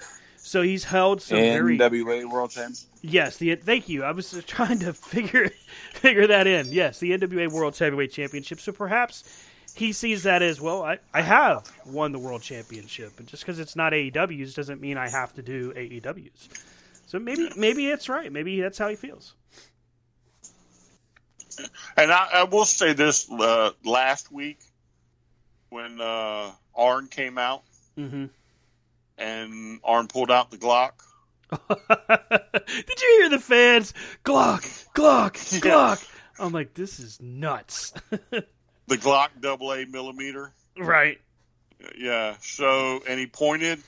I was like, "Holy cow!" Arn's going with Black and Andrade. I was like, "What in the world? Yeah. This is crazy." Like I, for a minute, I was I was kind of caught into that too. I was like, wait, what? Why is Andrade out here? What the hell is happening right now? Well, It's Ring Talk happening. Festival will bring out one. They'll bring out a Arn Anderson figure next next month. With a gun. With Oh, a yeah. gun. Yeah, it's The got Glock- one. the Glock yeah, set. he's he's got to have his double A nine millimeter. Oh my god. Did you see his hair this week? Uh, no. Uh, uh, Oh, I don't know if Arn Anderson was trying to like, um, like do the spray on hair or whatever. But like when Cody was hugging him after the match, it was like, "What is on your head, man?" oh, that was the mist. That was probably Oh. the mist. Yeah, because didn't he gets sprayed with the mist? Maybe because I was just like, "What? Come on, Arn. We all know you've been bald since the '80s." That's so crazy. A true genius, right? A true genius in in Double A. He, I mean, he just talks about shooting somebody in the face, and next thing you know, he's the hottest thing in wrestling. uh, of course. Uh, uh, Arn three sixteen. Arn nine millimeter says I just broke your skull or whatever. It's something something to behold, man. I mean, he is still the best on the damn mic. I, I don't know that Ar- there's anyone that's truly better at a promo than Arn Anderson. Dusty, maybe, but Arn still is one of my favorite promos even today. Because when he when he did that promo on Cody, when he talks about pulling the Glock, you're like, holy hell, what? Mm-hmm. Because it was just you hadn't seen or heard that part of Arn Anderson since the '90s. You really hadn't. hmm I don't. I think Arn might be better than Dusty. See, I, I'm inclined to agree. I can see that. I mean, you, you've got the hard times promo, and that carries for a lot of people. And uh, you know, of course, I've wined and dined with kings and queens. The, that that carries a lot of weight. Pork bean. Yeah, but when you think of Arn Anderson, it wasn't one specific promo. It was like all his promos. Yeah. I mean, Well, there's see, there's the- my spot promo, but Yeah. I mean, I was going to say, is like Tully would always do the whole, you know, this is what we're going to do to you, and this is what, da, da, da, da, this is why, this is why. And then Arn would just be like, listen, come Sunday, I'm going to kick your ass. hmm That's it. You know? I, I mean, I never forget. I think it's one of Arn's earliest promos where he's on the beach and he's wearing the black hat, and he's like, "Look, I don't wear a white hat. I'm not a nice guy." And yeah, that thing was back in what the '80s, the early one of the mid-80s. first promos he cut, he had the Yeah. white fedora hat on or whatever. Uh, no, the the Yeah. I remember it because he had this. Yeah. Yeah. and the and the sunglasses where you could see at the bottom portion. And Yeah, little muscle shirt, mm-hmm. and he's like, "I don't wear a white hat. I'm not a nice guy." that was crazy. A special thank you to all of our listeners, both uh, within the states and overseas, guys. I saved this towards the end of the show for a reason. We are in the top 500 podcasts globally for sports. I just read that today. That is outstanding. Mm, very nice. Let's let's go for top 400. Hey, we're headed there. We're headed there. We're making a lot of headway. Um, I mean, our downloads are now over a hundred a week. We uh, that's we've been doing this show a long time, um, and we love it. We we try to redo it. We try to spice it up. Sometimes it's frustrating, but we've always tried to stay true to who we are. And it is so cool to see it start to really take root. I mean, it took some time, but it really is taking root, and I'm I couldn't be prouder of our collective work. They like us. they, really, like, us. I just think they like the fact that three old angry guys can sit here and Hold up. talk about wrestling. Three what? Old angry guys. Why you gotta make us old and angry? You want us to want me to call us fat? No, well, the, the the problem is, I think um, from time to time we've all exhibited just how old we are. Yeah, exactly. It's not and a how secret. angry we can get. Yeah. Why right, can't you right. say three experienced wrestling fans with their own opinions? My God, I like old angry. I like I like old angry too, but Yeah, I like just old angry. Rob dressed it up nicely though. I, I feel kind of nice. I feel pretty sophisticated all of a sudden. Rob yeah. needs to embrace his oldness. He hasn't embraced it yet. So You know, he needs you know you're getting old when you have to wear a brace for your thumb because you can't bend your thumb anymore. That's how you know you're getting old. I didn't even know they made those. So, Did you pick your nose while on a bumpy road again? Mm. I think a- it was a with thumb my in the thumb. bump. Good I lord! think it was a thumb in the bump. Yeah, I can only imagine, you know, hitting a bump with your thumb in your nose. Good God! Thumb in the bum's mine. dig I into think China. somebody somebody moved as soon as the bum hit, Oh, good lord! and then tweaked it. No thank you. Maybe Oh, ripped some didn't him- tendons. They didn't give him a warning pinch. What's your safe word? Ouch! That's my safe word. my safe word is stop it. That's fun. so guys, I was uh, I was doing some some watching of old WCW stuff. I watched a Clash of the Champions from 1992, 91 actually. Mm, early. That was early. Lex Luger and the Great Muta. The winner gets a, a world title shot at the Great American Bash. This is before Lex Luger's heel turn. He was still U.S. champion. And it, the match with him and Muta, on paper, the two names, you're like, dude, this should be good. This should be pretty solid because Muta was able to work with just about anyway, anyone. Lex Luger, uh, you know, at that time was kind of at the at the peak of his popularity, at least at the moment. And he had a lot of potential still. He had been in the Four Horsemen. He had done a lot of things. But a great example of what happens when things don't go according to plan.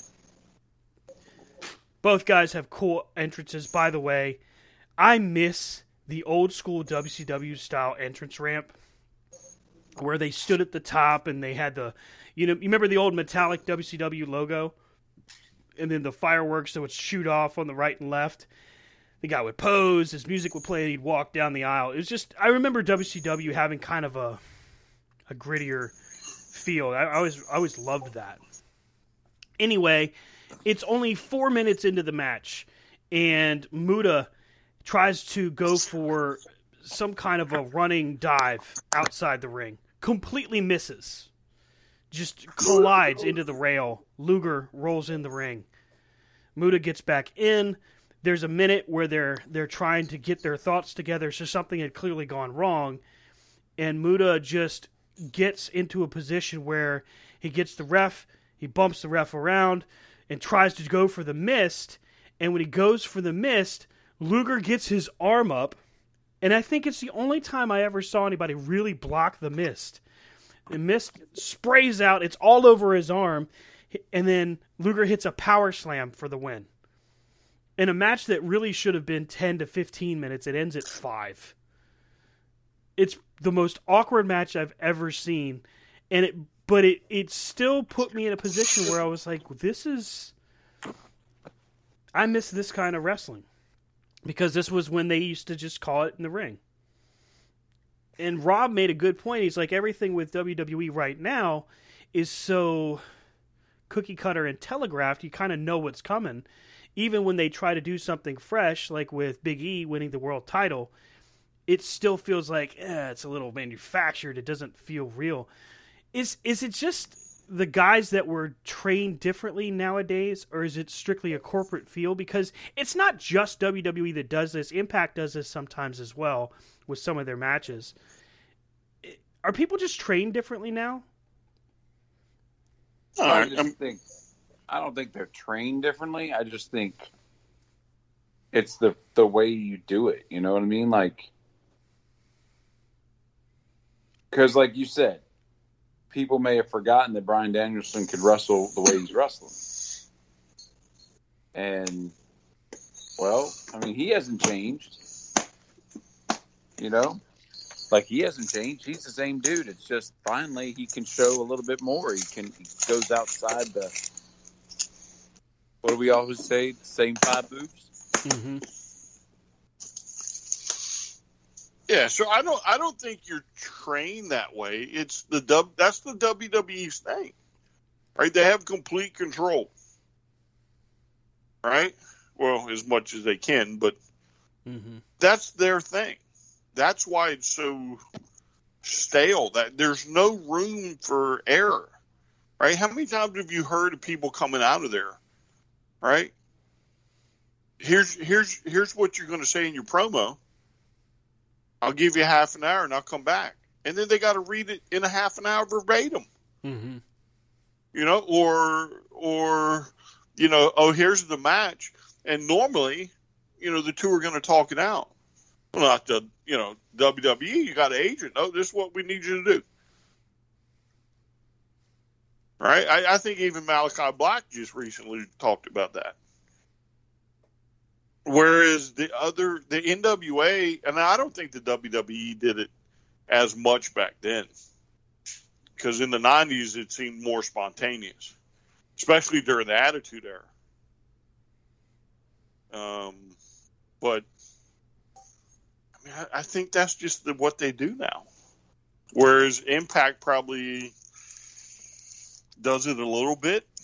Uh, AEW, I don't think does it at all other than hey, this is your points you need to hit. And I think that's why the allure is there for the promos and stuff is because the wrestlers are getting to do what they used to get to do in WWE that most of the wrestlers that are worth a crap when it comes to mic work are excited, you know. Um, they're like, "Oh, I get to finally say what I want and do the way I want to do it instead of. And I've always I've said for years one of the biggest problems with WWE, like when they start getting out of touch, is when they start getting soap opera writers and episodic people. Like you need wrestlers writing wrestler dialogue. You know, that's just like any type you any any profession or any type you have something, and somebody outside the profession is trying to teach you how to do it. Mm-hmm. You know, how many times in your career have you been in a training class or an in service, sitting there, and you can be like, "This person has never worked a goddamn day in the job." Right. You know, these people are writing promos, focusing on the emotion of things instead of what everybody wants to see is, "I will kick you in your teeth." Like I don't care what you did. I don't care what you said. I'm going to kick your ass. Mm-hmm. Mm-hmm. And see, I, I'll, I'll almost lay money, right? I'll almost lay money that in a place like AEW, right? When you find out where, you know, because, you know, they're probably, okay, okay we're going to do this, right? So in two weeks' time, you're going to have a, a match with Malakai Black, right? Oh, you got to cut a promo. I want you to start thinking about it, right? So you probably got a little forethought, Mm-hmm. right? Oh, and these are your talking points. You got to hit these points. I don't care how you hit them, where you hit them, whatever. You just have to hit them, all right? And and the typical, you know, they they they're still using the typical formula from NWA WCW, right?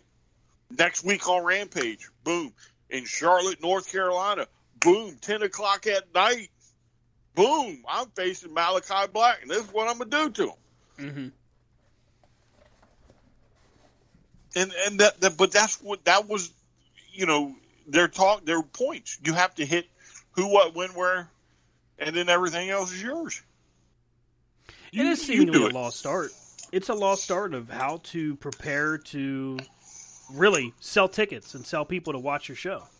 I mean, but that goes with any genre. That goes with any level too. I mean, it's not just AEW, WWE. I mean, we've seen it in what we've experienced. You know, there's been some that get the mic work and can do it, and there's others that kind of need more coaching.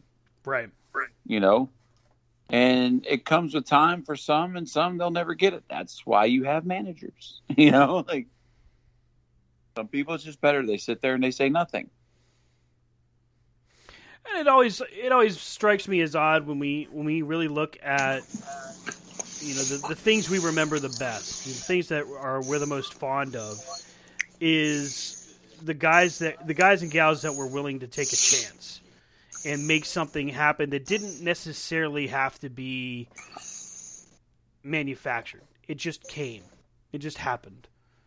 You know, the the promo with Dusty talking about hard times, that wasn't written down beforehand. He didn't go and sit and, you know, smoke a cigar and start thinking about what he was going to say. He just got on the mic and he said it.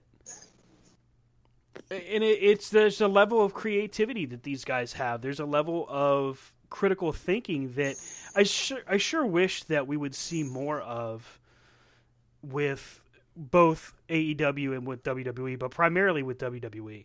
I feel like AEW has a solid grasp of what it means to let a, let a person's creativity shine.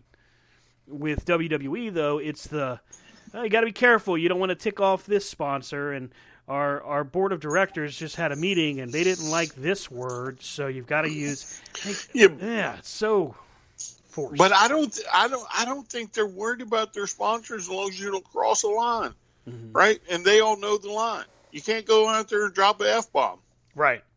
Holding a Coca Cola in your hand, right? You just can't do it. Mm-hmm. However, comma, I think Vince has that place so ratcheted down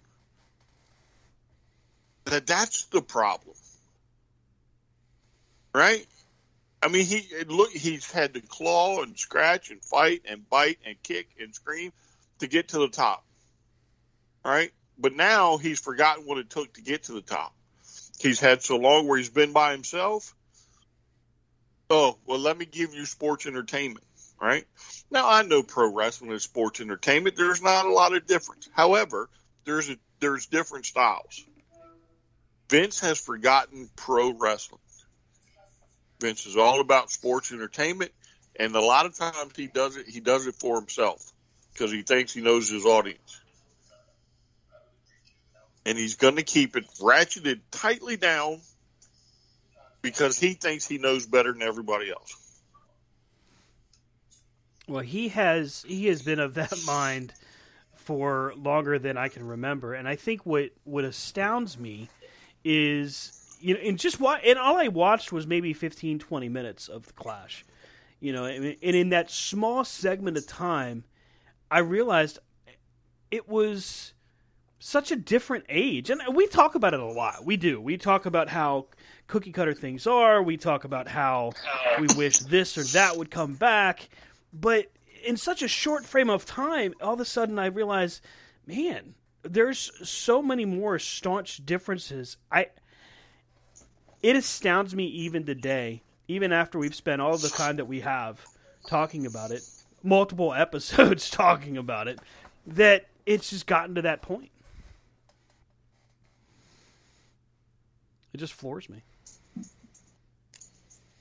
Sure, you know, it, I don't think it would be so bad as if he had had competition. Mm-hmm but I don't think he ever really looked at Impact as competition. Probably figure, rightfully so at that time. Yeah. I mean, he's been on his own for how long? Probably nearing 20 years. Mm-hmm. That he has simply forgot to let these guys just go out there and have fun. Yeah. I mean, after all, that's that's the basis of what the business is. It's uh, he says it himself, and he's the guy, and people make fun of him, but he says it's about smiles on faces. You know what I mean? Mm-hmm. It's about entertaining people. It's not meant to feel like another episode of 24. You know what I mean? Or another episode of whatever show you like the best outside of wrestling. It, it's supposed to be fun. Yeah, but it, yeah, I, it's not though. If you if you listen to these people that are leaving, yeah, that tell right. you these horror stories. yeah, yeah. I mean, when you hear or read something like, I'll give you an example. The thing with with Brock, jeez, the thing with Becky and Charlotte. There was already people reaching out from within the company to talk to different news sites to let them know just how uncomfortable it's been since that happened. Mm-hmm. It wasn't even an hour old, and people were like, uh, "We're we're wondering if she's just trying to get fired." It's very awkward. They had to escort her out. Like this information doesn't just pop up out of a tree. I mean, this is this was volunteered. Versus in the '90s, where people were literally feeding dirt sheets bullcrap just to keep them talking. Well, I mean, that no profession and no per, no group of people is immune to the whole. Ooh, I want my five minutes of fame. You know, mm-hmm. you know, I want to be the unnamed source. You know, like oh here, because everybody wants to say, and plus, that's the going thing now. Hey, if you're not going to use me, then I'm just going to sit here and listen, and then I'm going to go tell everybody what I heard. Mm-hmm. So, I mean, when it comes to loyalty nowadays, like you see it everywhere. I mean, Charlotte and Becky could just look at each other cross someone. Oh, it's like how many times do you see on social media a pic of, like, let's say Matt Cardona and then Matt Moore, you know, and then John Morrison, right? And you're like, oh, you know, even though in real life they're best friends. Yeah, you know. Yeah. But still, the people of us like, oh. I guess we're we're in that day and age now where, from what we've seen, as our old angry fans, you know, we've seen so much stuff evolve and change that now it's like, what else you got? what else you got? Because because it's not enough. Versus looking at like I honestly want to see Josh Alexander against Suzuki on Impact. I want to see that matchup.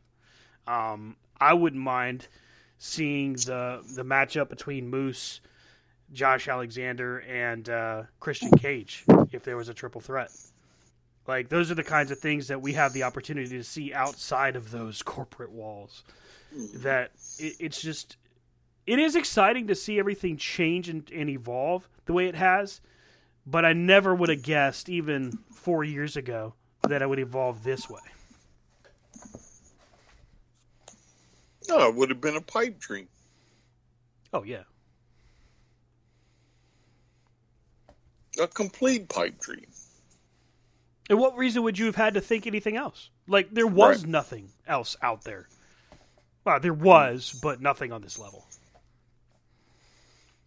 Yeah, I, I, mean, so to me, the the big thing about the pipe dream, right? Mm-hmm. So, all right, let's four years ago, let's take the two biggest companies, uh, probably New Japan and WWE, right? For sake of argument, right? Mm-hmm. Let's just use them. I really don't see New Japan wanting to get into bed with the WWE, right? the reason why there there's certain factors, right? The WWE was all about global conquest, right? Remember that where they were branching out into all these places, right? But ultimately, for me, if I'm if I'm New Japan, I'm not sending a stinking wrestler over to your show because the way you badmouth everybody else. So why would I send? And back then, you would have had Kenny Omega and the Bucks. You would have had Okada. You would have had all these other guys, right? Why would I send my champ Okada or Omega over over to face Roman Reigns at, at WrestleMania, right? A dream match. mm-hmm. or whoever, Seth Rollins, whoever the champ would have been four years ago. Why would I do that if all you're going to do is just, oh, well, he didn't come up in the WWE, so he's garbage, right? Remember that about AJ Styles? Mm-hmm. I'm not getting in bed with you. You're not if you're not going to show me and my my guys respect. Hmm, I'm not fooling with you. Well, Gedo was was outspoken about how he didn't want anything to do with WWE. Um, they attempted many times to get a partnership together.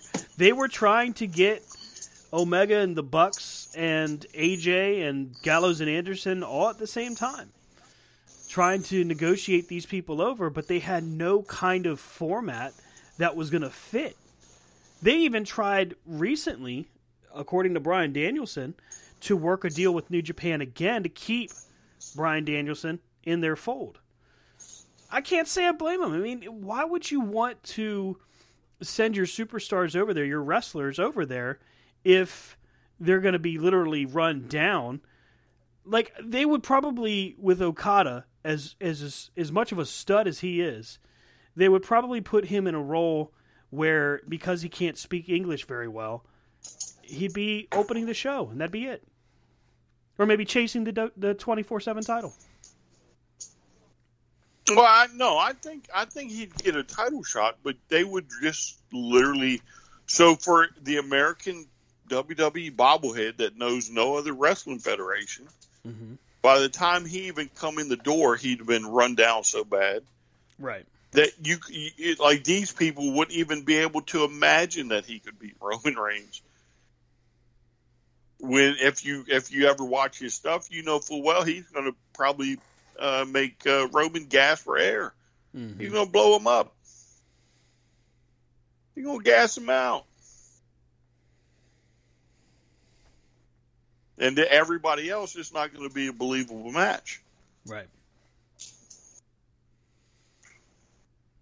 So, but they they made their bed. Let them lie in it now.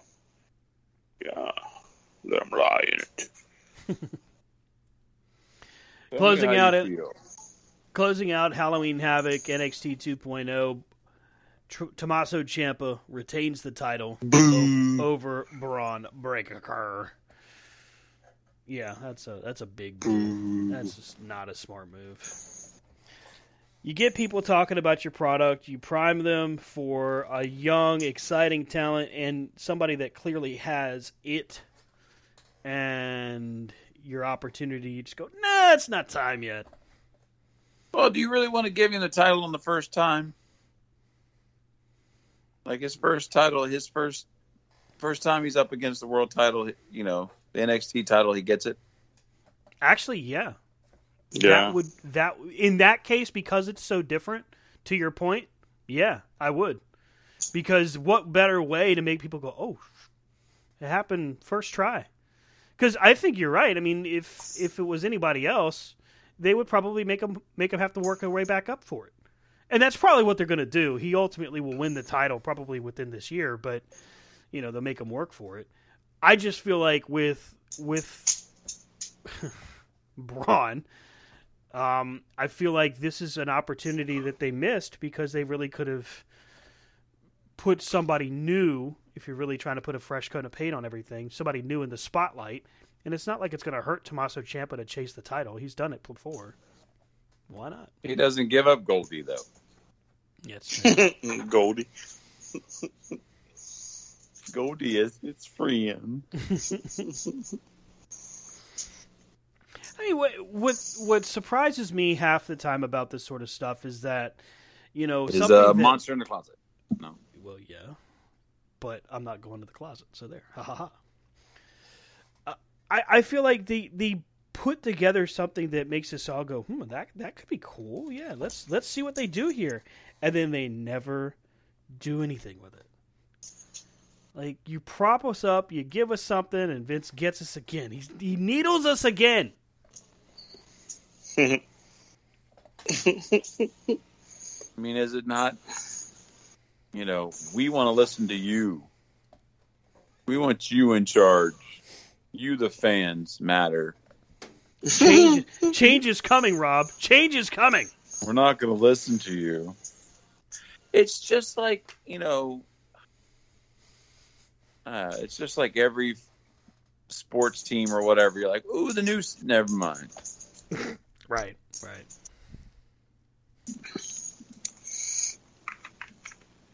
So it is what it is, man.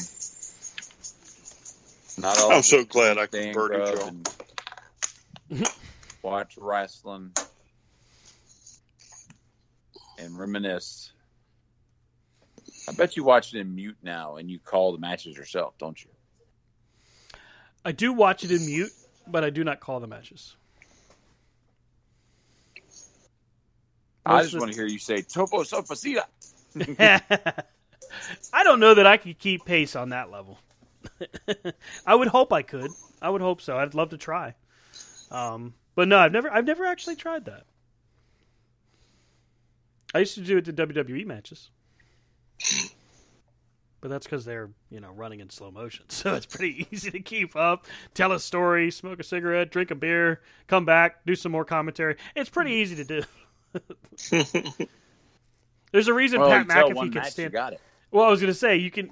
there's a reason Pat McAfee can stand on the desk and play air guitar because literally nothing else is happening. Fantastic. We're closer and closer to full gear. That is in two weeks. Kenny Omega, Adam Page has been confirmed. That, for right now, that is the only confirmed matchup. But there was a leaked, rumored card that I, I still think is bogus. I don't think it was the real card.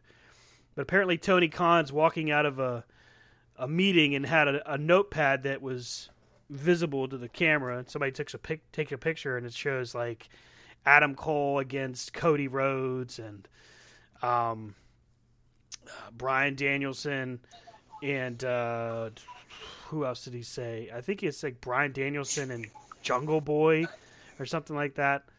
But What's the flip- name of this one? Full Gear. I don't know why I was thinking all that. Let's see. Uh, they have announced a few matches. All right. Get us ready. Bring us there, buddy. Let's see. Uh, your eliminator match, or your eliminator tournament final, which I think is going to be Moxley versus Danielson. Would be my picture. You have Omega versus Page. You have Britt Baker versus Tay Conti, and then you have the Inner Circle versus Men of the Year and three others. To be determined, according to this.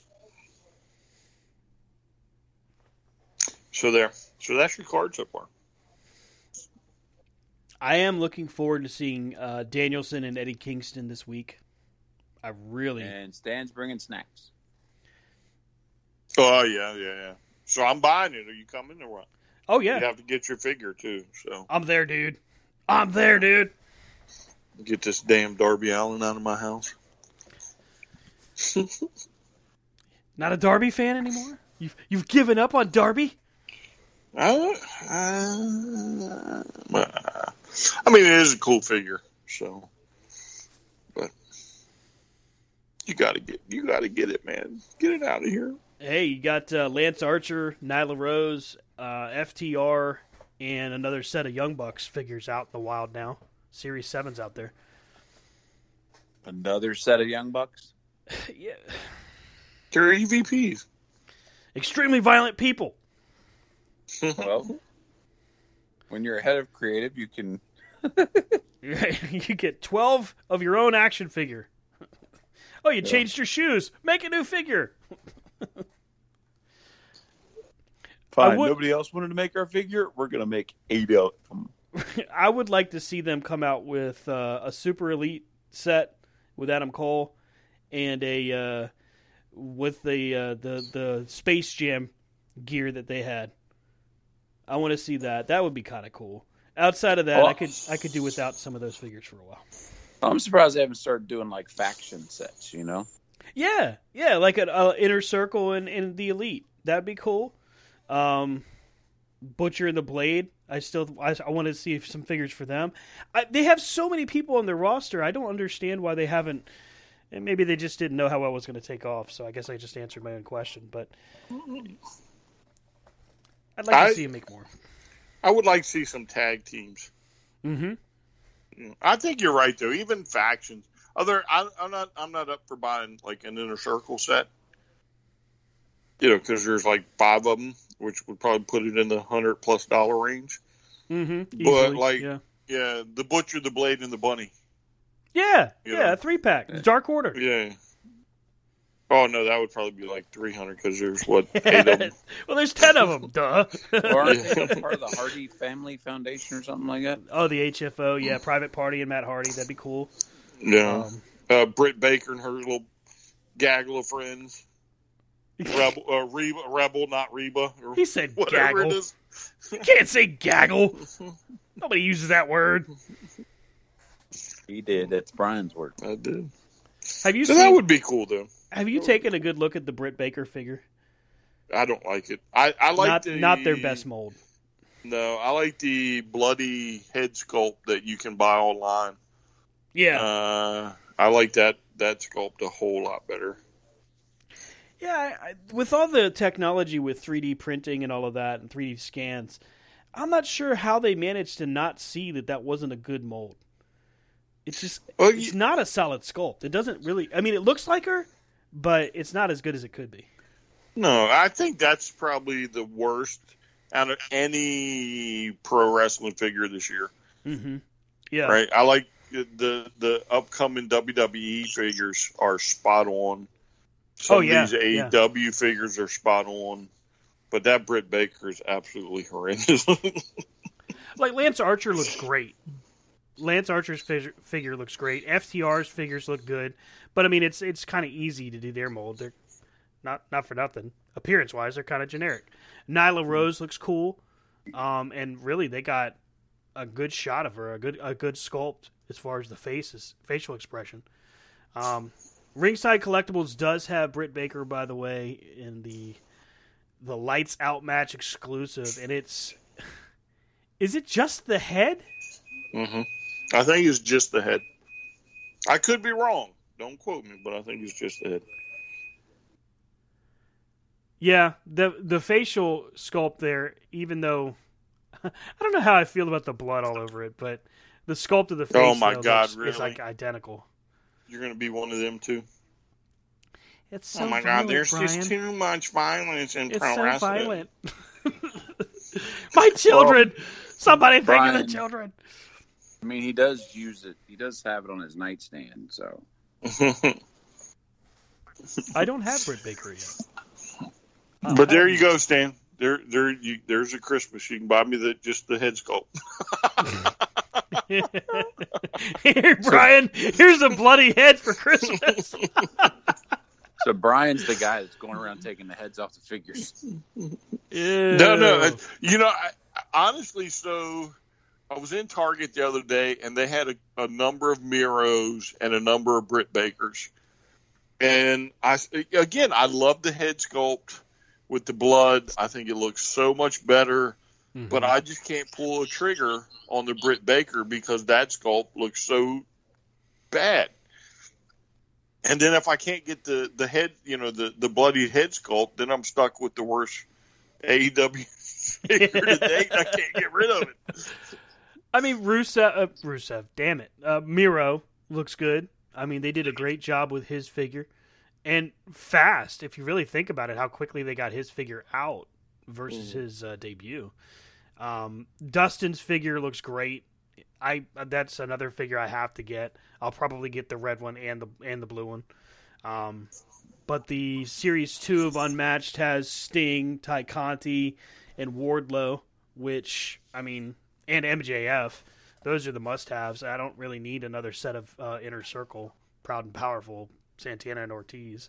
But you will have one. No, no, no. There's Because there's- you're you're just sticking to like first runs, ain't you? Pretty much, yeah, yeah. So I want, like with MJF, I want either him with the robe or him with the scarf. I don't want the one with just the mic. Mm-hmm. You know, FTR, I'll get them because it's their first release. Um, all of the like Brandy, you were with me when I got Brandy. Um, you know, wanting uh, wanting to have a complete set, but not like completionist wise, because I'm not trying to get five Kenny Omegas and four Cody Rhodes. Mm-hmm. No, this guy's smart. It just seems silly to me. I mean, like I, I, I got the th- the Throne Breaker Cody because I wanted the shirt, the soft shirt that they put on these guys. But outside of that, I'm not buying another Cody. Like I'm, I'm not gonna do that. Speaking of that, I saw a Kevin Nash uh, the other day at Target, Mhm. and I almost bought it for the shirt that they, it, had included. Remember the old outsider shirt, the very first outsider shirt it was Yeah. Hall and Nash? I think yeah, that's yeah, one of so, the first wrestling shirts I ever bought. Yeah, so Kevin Nash comes with the outsider shirt. Ooh, And, and I almost bought it just for that stupid little T-shirt. damn! They get us with the soft goods, man. That's that's what Yeah. they get us with. Because there's a few of them that I, I, I should have gotten that I passed on, but I, I really almost was like, oh, I got to have that just because that shirt. Yeah, yeah. Have you seen this uh, this wrestling video game that's coming out for? I think it's going to be out on PC. It's like a simulator game, and literally everybody is is joining into this game. It's indie indie wrestling over the top kind of thing. It's made by Valtrix, and Ethan Cross is part of it. Uh, Mad Max is in there. Um, I sent it over to uh, to uh, Devore for UCW to see if they could put the promotion in there, but it looks pretty pretty huge. Oh, it's a hundred wrestlers, I think I saw, or something like that. Mm-hmm. They've announced them. Um, so it looks interesting. You should uh, reach out to them. Why not? Reach out to them. Valtrix game. Who will be the first to put us in their video game? Ready, go. Well, we are. I mean, I, I, I mean, I think that's taken care of, right?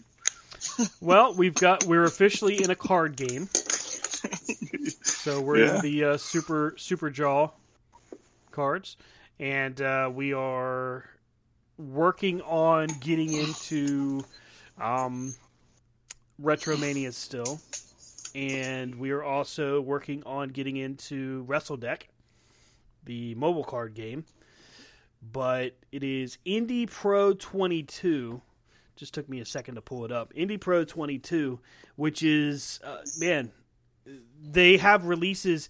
Their advertisement is they are they're announcing another signee or wrestler every 15 minutes. That's insane. Mm-hmm. Yeah. Well, they put out like uh, I want to say like a hundred or something not too long ago. I think it was. Yeah. So, but good for them. Yeah. I will be reaching out to them to see if we can uh, get them on the show, talk to them about the uh, the the simulation aspect of it. We've talked to card games. We've talked to you know Tom Filsinger about Clash or uh, Champions of the Galaxy, which was so much fun. Why not? You know what the hell? Let's just get as many games on here as possible. Flood the market. Flood the market. Yeah. All right, we've come to another finish line. Brian, who you who you got? Danielson and Kingston. Oh, I, I mean, I already told you who I think is going to be in the final. So, and that's uh, Danielson versus Mox. Okay. So that's going to be. Uh, let's see. We got Mox and Vance.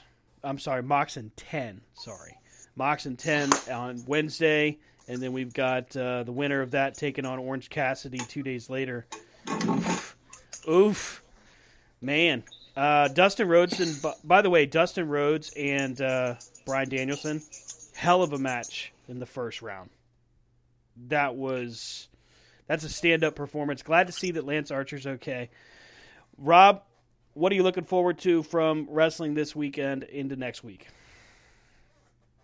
Um, just like you said, I'm excited to see Danielson's match and see exactly how you know. It's kind of like right now. Sometimes watching WWE programming has turned from like, what are they going to have to like, how bad can it be?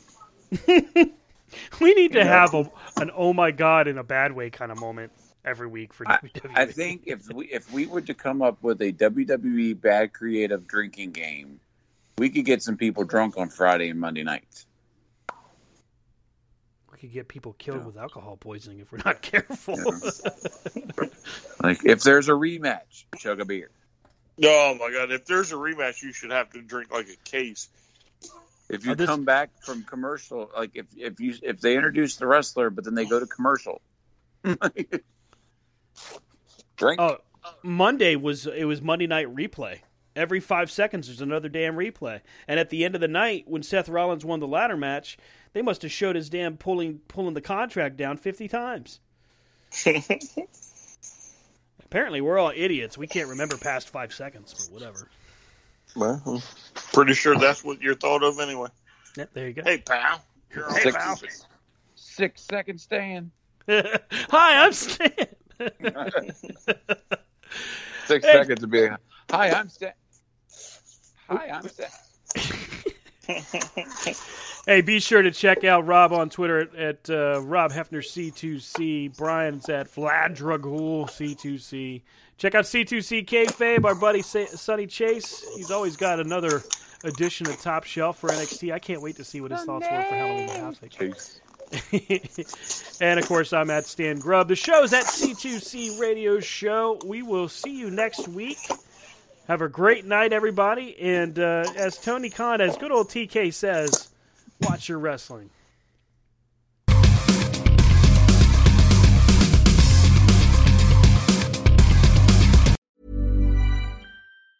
Planning for your next trip? Elevate your travel style with Quince. Quince has all the jet setting essentials you'll want for your next getaway, like European linen, premium luggage options, buttery soft Italian leather bags, and so much more. And it's all priced at 50 to 80% less than similar brands. Plus, Quince only works with factories that use safe and ethical manufacturing practices. Pack your bags with high-quality essentials you'll be wearing for vacations to come with Quince. Go to quince.com slash trip for free shipping and 365-day returns.